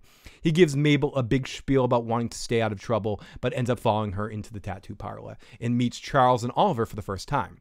Charles confronts Mabel on why she lied about knowing Tim Kono. It's a fun interaction between the two of them, and even feels brave enough to accuse Oscar of being with Tim Kono the night he died. Mabel jumps to Oscar's defense, insisting he was on the way up the stairs to visit her, but Oscar says, Actually, I'm lying. I was uh, on my way to see Tim Kono and fuck him up. Now, Oscar does have a major crush on her. It's kind of obvious. We also see he's very excited to meeting for meeting Bravo, Brazos. And because he's watched him all the time in prison. The prison library had DVDs of Brazos. Now, this was the line that made me laugh harder than anything in the entire episode. Uh, Oscar comes over with uh, with the ice cream, and Oliver is like going, you know, Oliver being that we've set up as poor and needs to eat any opportunity he has, and looks for any opportunity for free food. Turns and goes, "Oh, you have ice cream? Okay, can I have one of those ice creams? What flavors do you have?"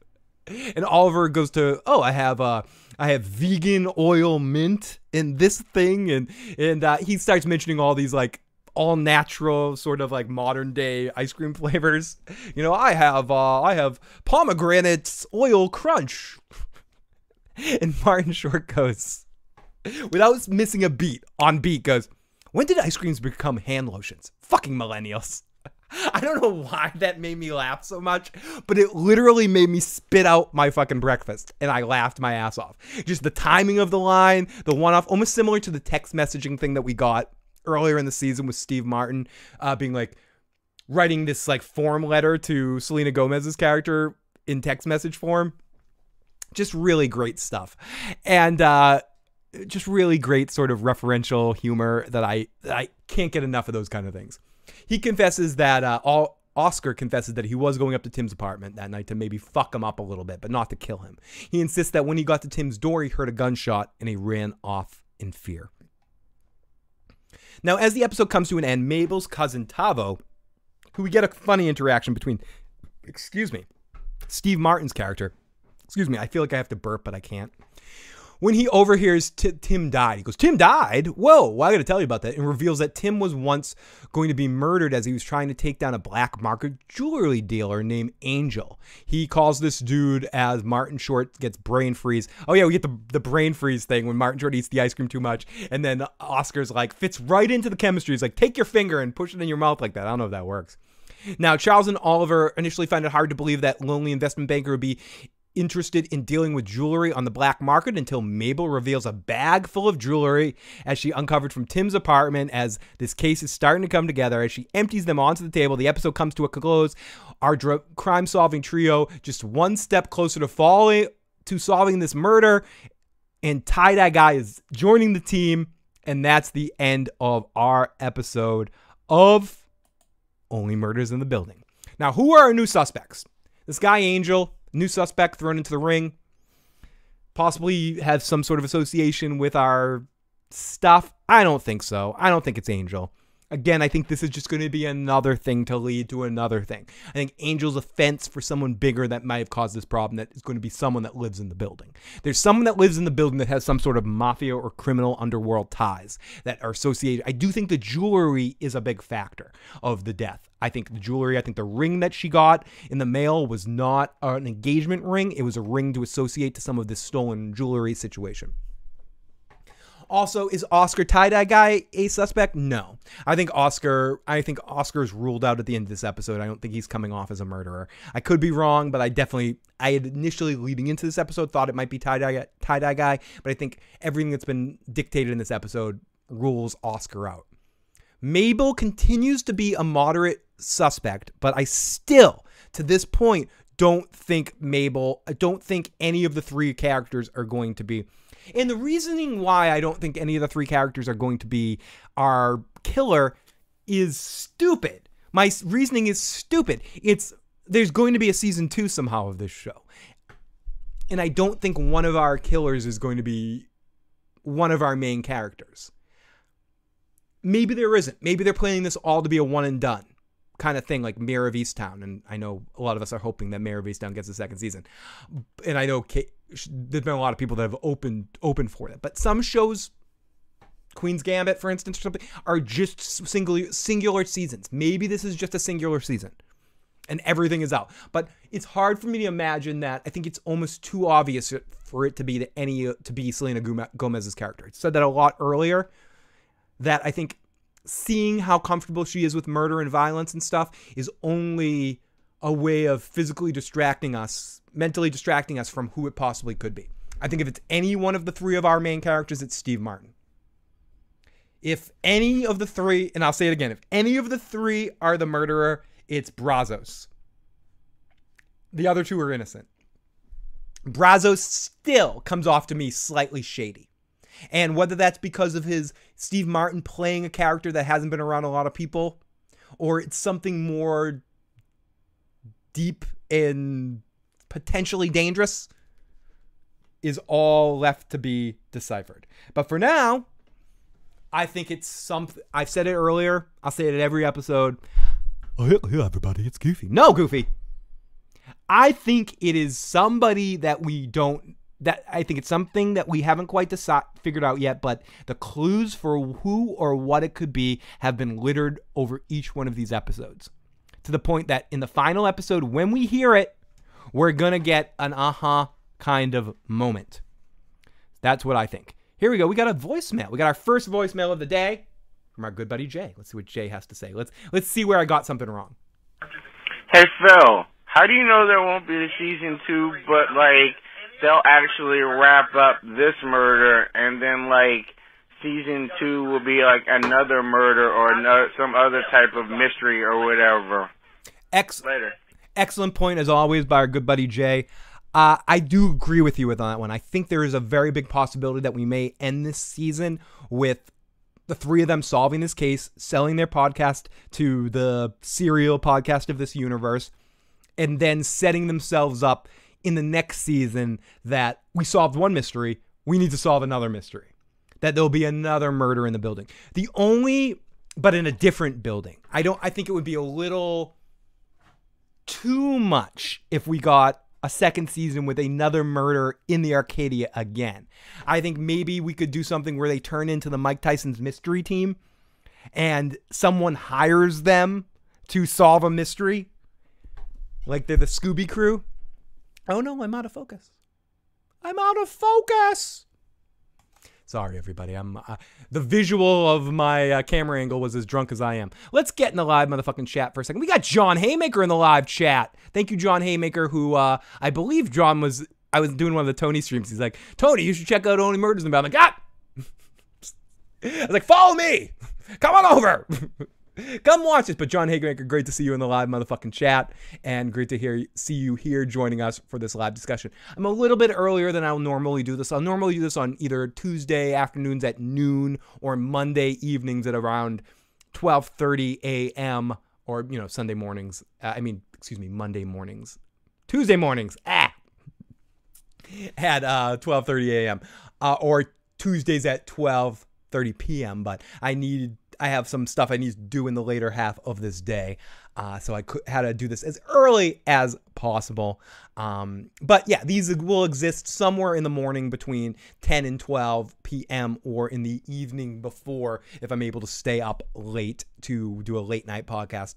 At least one of them I will do. Maybe that's what I'll do for the the one on the 20th since I know I'm starting to do my move on the 21st. Maybe on the 20th I will do that on on um, Monday evening rather than Sunday morning. I mean, Tuesday morning. Sorry, I've had some drinks and it's early afternoon.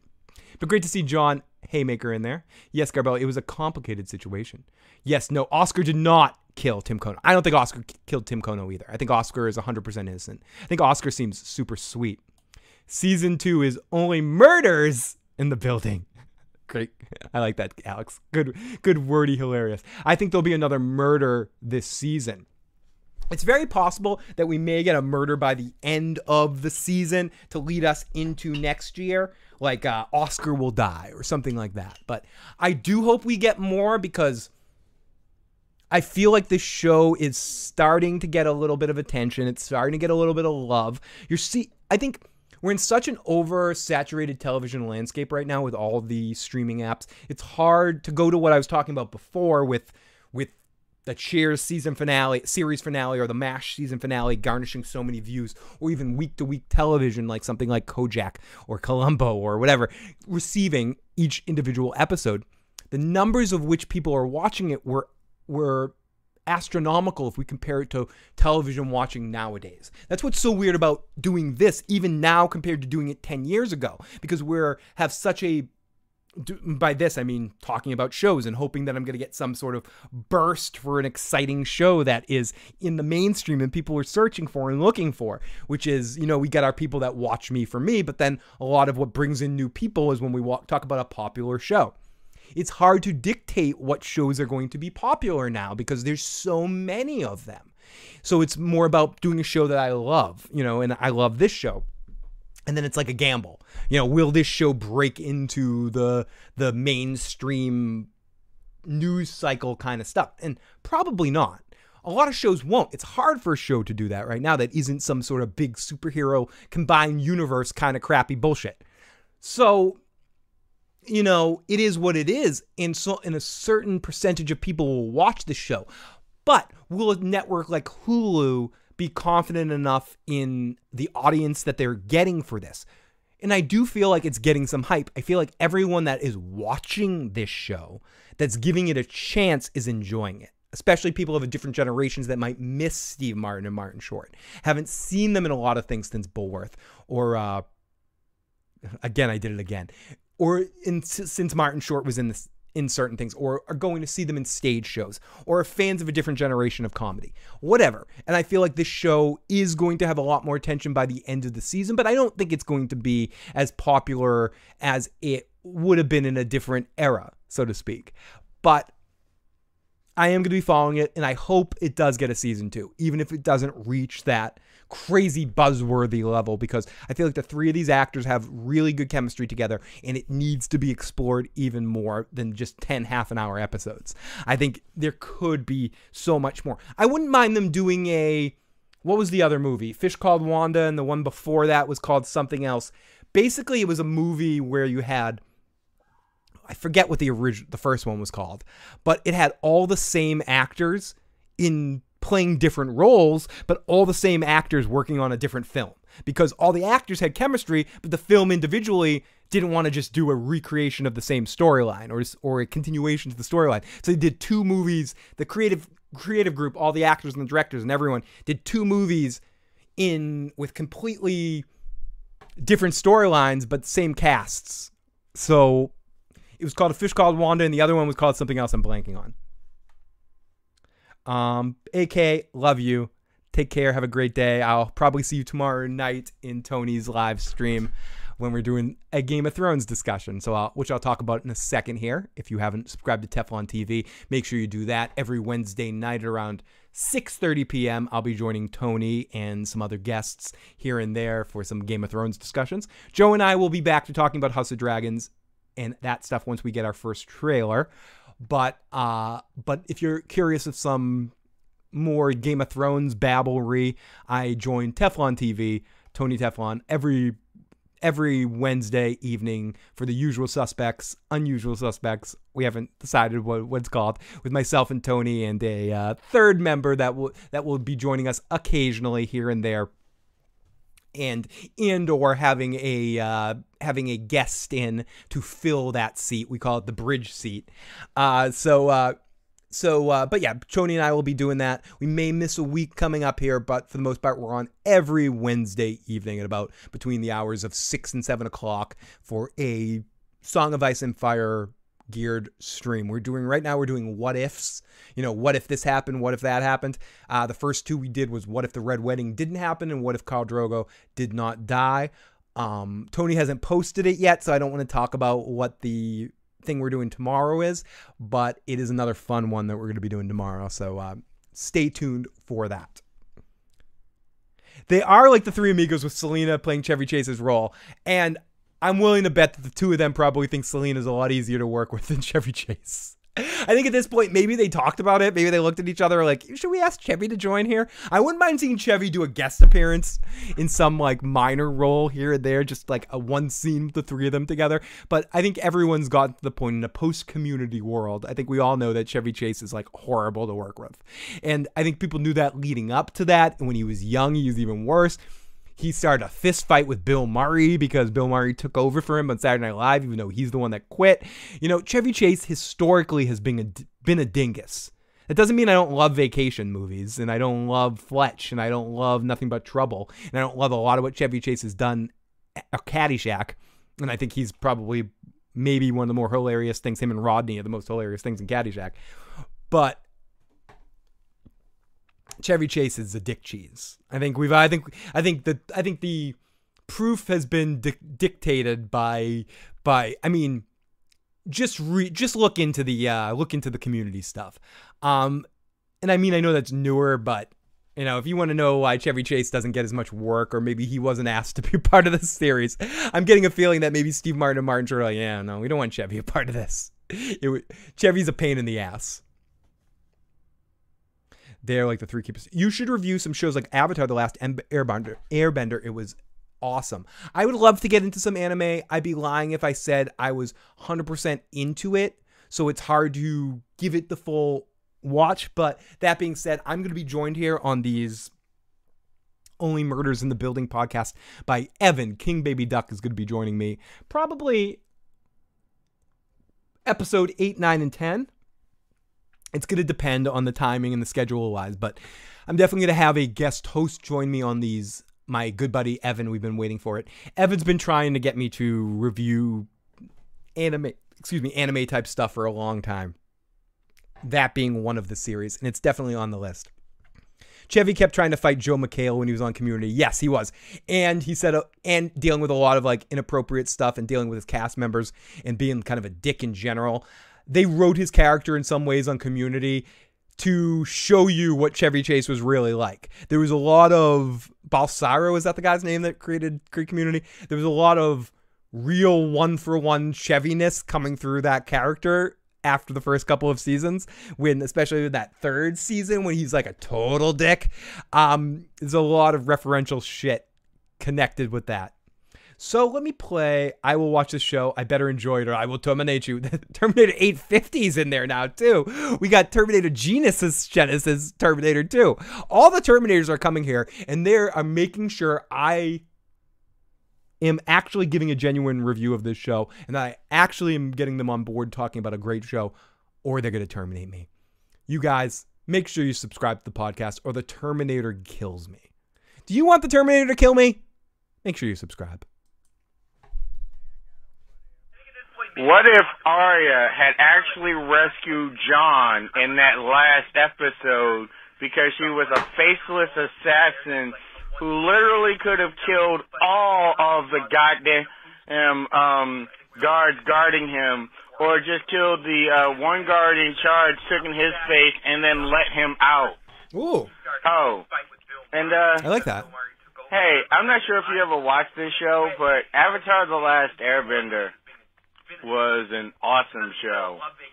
Like maybe you could do a a retro uh like um review of that. That that show actually uh garners a lot of discussion. Awesome. No. I don't know, maybe Joe could join you. All right, later. Thank you, buddy. I may, maybe I'll do something like that because I've heard nothing but great stuff about that show through through uh, fandom. D Saint was trying to get me to watch that for a long time, and my friend Evan was trying to get me to watch that. So I'll definitely check that out. Maybe we can get Joe on it as well.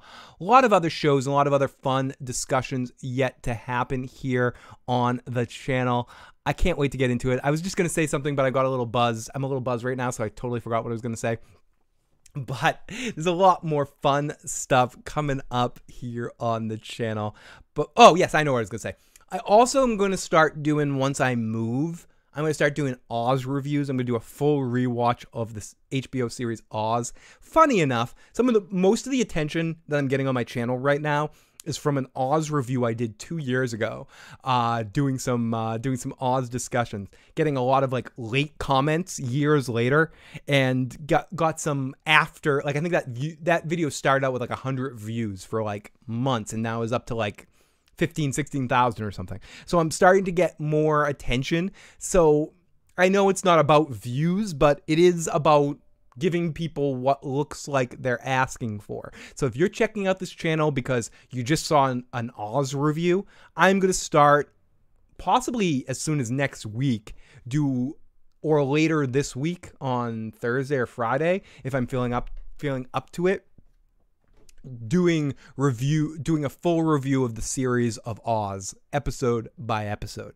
I feel like it's an under reported show. It has two big brothers that are way more popular than it is with The Wire and The Sopranos. So it gets, and a third big brother called Six Feet Under that all get way more attention than it does. And it deserves a lot more attention for starting this era of television that we live in. So if people are a fan of the HBO series Oz, stay subscribed to the channel. I'm going to start doing recaps and reviews of every episode of the series Oz. So if you're you've been hinkering for an Oz rewatch, now's the time to start. Get ready, watch episode 1. I'll be doing a live review either this week, next week, or possibly the first week of October of the uh, series of Oz and slowly but surely doing week by week uh, doing uh, episode by episode recaps probably by myself. I may be joined by some guests along the way to watch individual episodes of Oz, but I am a huge fan. I've watched Oz theoretically more than almost any other series I've ever watched in my life. Uh, I don't know why that is. I can't explain it, but we'll get into it. So uh, thank you to all the people that have been checking out that Oz review. I do appreciate that. Uh, it's it's been an un it's been a surprising success on the channel. I expected no one to ever check that out that review, and instead it's kind of blown up a little bit. So thank you so much for that, and I will definitely get into talking about the series as a whole. Hey Phil, love Oz, definitely down for that. Definitely subscribe. Like I said, I'm going to be doing episode by episode. Um, I think maybe when we get to the later episodes, I might do whole seasons. But but I, I want to see how far I can get with an episode by episode review of Oz. Oz was the first show I literally was obsessed with, says Alex. I would go out clubbing before watching the episodes, and clubbing going out was the main priority at the time. Me too. I when I first first started watching Oz, just to give a little preview here. When I first started watching Oz, I'd never seen a show like it at all, except for 90210. And I mean that in the sense that with every episode leading into another episode, leading into another episode, leading into an ongoing storyline. And I think Sopranos gets all the credit for it, but Oz started it. Maybe St. Elsewhere started it, but Oz really started it. Oz was the foundation for the HBO that exists today. We would not have the shocking things that we saw in Game of Thrones and on so many other HBO shows if we did not have Oz. It's that simple. Phil, you got to come back with me. Back to the future. What's funny about that Back to the Future is The Walking David and I have done a Back to the Future 1 review, and we meant to do a Back to the Future 2 and 3 one, and we've been waiting years to do it, so we finally fucking got to do it. Listen, listen, Morty. No, Rick. Is it Rick? Morty? Listen, listen, buddy. Listen, listen, buddy. Great Scott. Boardwalk Empire is another underrated show that I'm actually in the middle of a rewatch of it right now. I especially love those first two seasons. I don't love season three when we get into that other character that it gets introduced that's sort of like an over the top comedic villain. But I do like the last two seasons too. I think there's one season of Boardwalk I don't hear because of that like crazy villain that we get that's like a little bit too over the top, and we get so little Nucky in that season too. But I think Boardwalk Empire is also an underrated show on HBO. I think it's another one that gets forgotten about, and maybe one we'll look into deeper at a different day and age. But I think Oz needs the love. Oz needs the love. Alex says Oz is definitely my soprano, like Babylon 5 is my Deep Space Nine. I think Oz is I love The Sopranos, and obviously I'm doing a whole Sopranos rewatch, and I don't want to poo-poo the importance of The Sopranos in the way that bring this kind of entertainment to the mainstream. But in the sense of like trying this stuff, Oz is the first. And Oz, in some ways, those first early seasons are the best HBO was doing. It was like dictating a whole stage show in front of me. And I do have to say that if The Sopranos didn't take an extra break for one year because they needed to clean up the fact that Livia died, Oz probably would have been even more successful. Part of the problem that happened in Oz, and I talked about this before in my Oz review, is that in season four, they had done a season. The first half of season four was excellent, keeps to the same energy that the first three seasons of Oz have. second half of season four is when you get a little goofy. And we get there because HBO demanded more Oz because The Sopranos were on an extra hi- hiatus because they had to figure out before season three. So there is elements, or or was it before season four? I forget. There was a break in The Sopranos, and HBO demanded Tom Fontana produce more episodes of Oz, which is when we get into our season four, which gets a little bit more outrageous. And I think Oz starts to go downhill a little bit in season four, season five, season six. I don't think it ever gets bad, but I think the best of Oz is those first three seasons. Those first three seasons is near perfect television. Near perfect television. Fucking slacker. Fucking slacker. But Showtime actually stood a chance. But yeah, Showtime actually stood a chance before Oz. It really did. There was also in a very early series called Dream On that I haven't watched again. Showtime, the early Showtime series that I liked, I believe, and I could be wrong about the series, is is they had a show called Brothers that was very entertaining, a comedic series about three brothers that ran a restaurant um, and they had the It's Garry Shandling show. Garry Shandling is a guy that kind of gets forgotten about through time as a comedian. He died early. He was a great stand up comedian, the host of The Larry Sanders Show, which is an amazing show. If you haven't watched it, if, if you have HBO Now or Go or HBO Max, is that what it's called? That's what it's called now. Give the give a Larry Sanders Show a shot underrated comedic show that gets forgotten about over time. Unbelievably hilarious. So many great actors. Rip Torn is unbelievable. Jeffrey Tambor is a huge part of the show as well. Um, so many guest stars make individual appearances. Garry Shandling destroys it on that show. But I also really enjoyed It's Garry Shandling Show, which was his first show, which was almost breaking the conventions of sitcom television. And he was like, "Oh, you were you as the audience member were aware that you were watching a show, and he was breaking the fourth wall and kind of talking to you the whole time." And that was one of those early Showtime cable shows where HBO and Showtime were one for one. They were battling with you had Dream On on HBO, which was a show about a guy that um grew up almost similar to the remote control intro of the the the uh, game show remote control from MTV. Kenny wasn't like the other kids. You get a character that's watched so much TV that every life situation makes them flash to a reference to TV. And then what they did was they would have this character. It was very sexual too. Dream on like every episode was like almost Leisure Suit Larry like, where every episode you'd see the main character in a dirty porn like situation because it's HBO and they could show boobs. Um, but the show itself also had all these weird referential humor to it. Like every time he went through something, you'd flash to an old black and white movie where he'd see a reference. At the time, you had that show and Dream On and and its Garry Shandling show competing with Showtime and HBO ba- bashing each other. Then Oz showed up and destroyed the game. The game was over. So yeah, I can't wait to get into Oz. Just started watching a Trailblazing show for sure. For sure. It's it's Phil. You're you're okay, but it's something about your kids. They've grown into assholes. what is it? I mean, Emmett Brown, what is it? Do I have to travel with you? Have, have, I have I turned into an asshole in the future or something? Have I forgotten about? I mean, I know I'm gonna be like decrepit two years from now. Let's say, let's do the over under on how long my hair is completely white I have a wrinkly face, and you look like you're watching a podcast from Santa Claus. So uh, we'll say three, four years before I'm like all like white beard, white thing. We'll see. Tra- but trailblazing show for sure. I'm stuck in the year 2021 with the whole pandemic thing. I need your help to get back to 1985. I'm stuck in 2022 as well. I'm, I'm stuck. I'm stuck at the end of 2020. I'm a big mess. But everyone, I think now is as good a time as any before we go too far. I'm almost at two hours here. Uh, like I said before, I was going to try to keep these to a half an hour streams, but that's not fucking possible.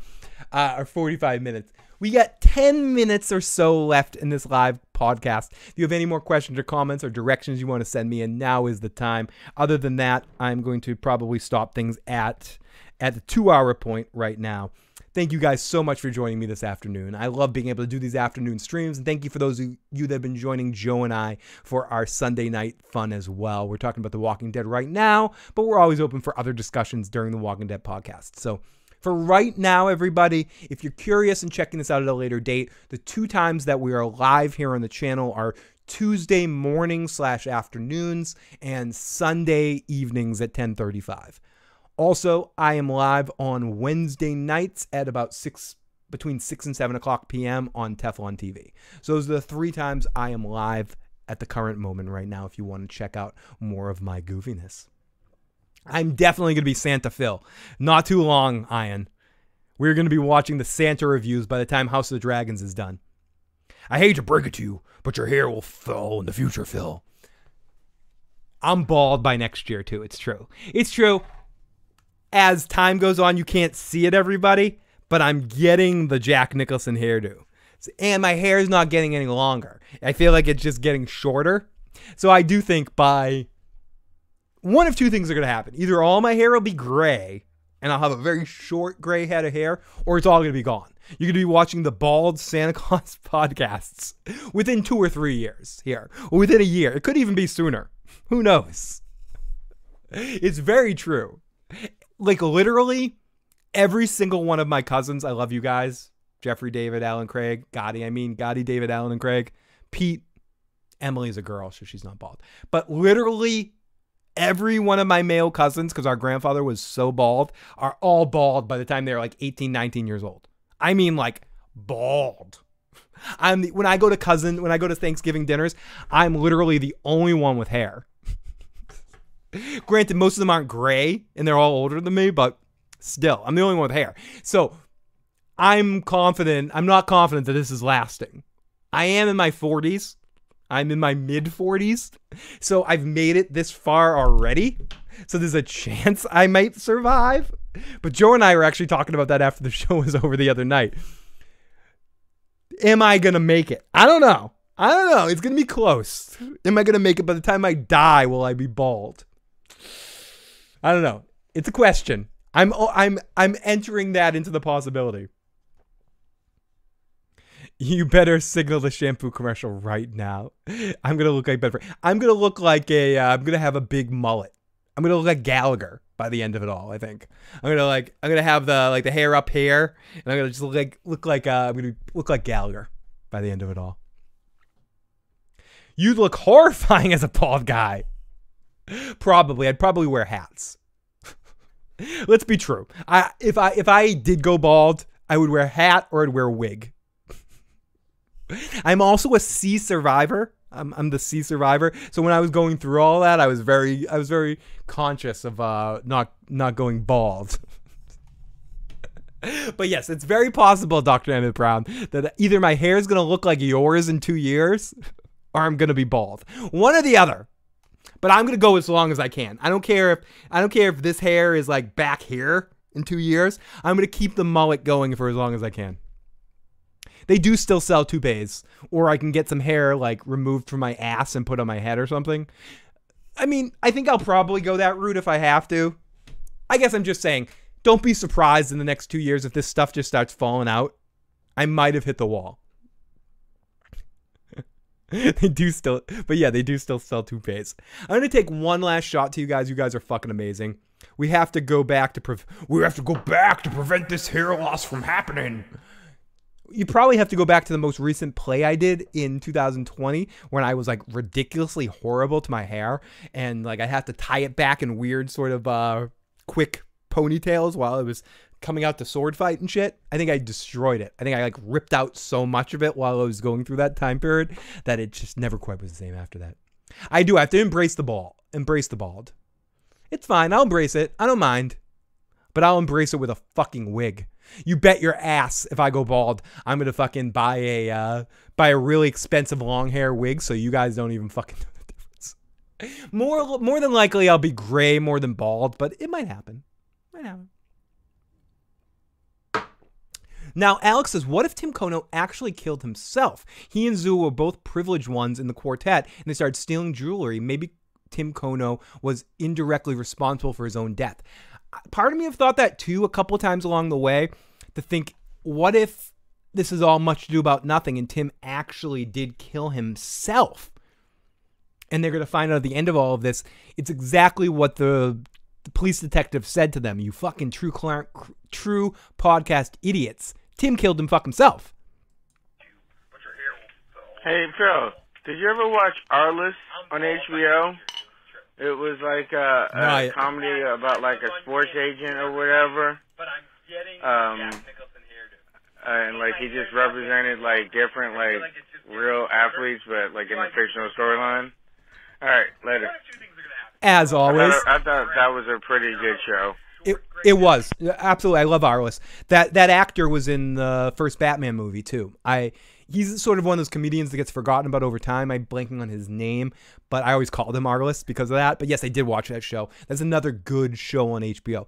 HBO for a while just created so many good shows, whether they're intense, deep, dark broadcast shows or they're funny, lighthearted comedies like the uh, of the Conchords or uh, Curb Your Enthusiasm, which is coming up with a new season right now too. But I thought Arliss was a very good show, or Entourage. Whoa! I just totally spilled my last shot of vodka all over my couch and all over the uh, and all over the uh, the the uh, power strip. So hopefully I won't get electrocuted. But uh, but yeah, I definitely liked Arliss a lot. I think it was uh, I think it it did what it was trying to do really well, and I think that actor is is a funny funny guy. He's a funny funny guy. Get into the Delirians. My dreads are long, but I'm receding. It sucks. It happens. It happens. I mean, I want to re. I obviously want to rewind time. I'd love to, you know, stay Benjamin Buttons forever. But no, I mean, I've talked about this before. My people say, "Oh, you know, you don't look 40." I'm 44. You don't look 44. You're only you're five. Ah. When I hit the wall, it's gonna be hard and fast. I'm gonna run into it head first, and I'm gonna look. You're gonna see me on this podcast looking like this, relatively okay. Then the next podcast I do, I'm gonna look like Willie Nelson. It's it's just gonna happen. It happens. Great Scott. the couch is drunk. The couch is shit faced. The couch is fucking shit faced. Fucking alcohol abuse. We got a couple more minutes here. Thank you guys so much for tuning in. You guys have been exceptionally awesome today, whether it be through super chats, getting me a little drunk in the afternoon, or talking about this episode of Only Murders in the Building. It's been an amazing fun time this afternoon. I look forward to coming out here every afternoon for the next five weeks to talk about this series. And then after that, on Tuesday evenings, we'll try to get back into The Sopranos. Also, have the many seats, many saints of Brooklyn coming out, the new Sopranos movie that I'm going to be talking about, and I will talk about that on the first night it is released on October 1st. I'm going to see if I can get Matt to talk about that as well. But that will be that will be in the new place because I'm moving in the new place on the 26th. Excuse me. But we have the new Sopranos, excuse me, movie coming out. I just actually watched. Speaking of Oz, I watched one of those uh, Oz reunion streams that they had around the time of uh during the beginning of the quarantine. It was with uh it was with Hill, it was with uh Ryan O'Reilly, it was with Miguel Alvarez and with Beecher and uh with uh Tim with uh Tim McManus. And then uh, they were all talking about the uh like Oz historically and where what it means and all that sort of stuff. Not gonna lie, when I first saw you, I thought Jesus was streaming. Chubby Christ. Hey everybody! Hey everybody! This is Chubby Christ here for you to to watch me turn some water into wine right now. Boo! Was that the show about the sports agents? Yes, it was the show about the sports agents. Very good show. Very good fun. I could go on, everybody, but now's the time. Everybody, thank you so much for joining me this afternoon. You guys have been amazing. One more for you. Super chat donations. Thank you so much this afternoon. Thank you guys for being amazing in the live chat. You guys make this worth the fun coming out here and babble to you, whether there's two of you, or ten of you, or a thousand of you. I cannot say how much I love getting to talk to you and babbling to you about all the goofy stuff inside my head. In fact, I feel bad for people that have to hang out with me when I can't do this because I can't really talk. They just have to deal with like me babbling and babbling and babbling. Now, I thank you so much to you super chatters for getting me fucking drunk at noon on a fucking Tuesday. What am I gonna do for the rest of the day? I guess I have to go sit and watch The Expanse. Too bad. Also doing a rewatch of Sons of Anarchy right now and in the middle of season four, one of my favorite seasons. Thank you so much. If you haven't already and you like this video, hit the subscribe button, hit the like button, share the channel with a friend. I will be back tomorrow evening with Mr. Teflon on Teflon TV to talk about some Game of Thrones topics. So what if? Very fun what if tomorrow night. Make sure you join us. I will also be back on Sunday evening at 10:35 p.m. with Joe Dirty Locks to talk about the most recent episode of The Walking Dead. If you haven't already, check out our most recent episode. A lot of fun. Uh, Joe and I had exceptional amounts of fun. Whether you watch The Walking Dead or not, we had a great time talking about it. Thank you guys. I love getting to have two hours of just talking to you alone, too. It's fun to do an alone podcast. It's been too long. I love you guys. We'll talk to you next time. Goodbye.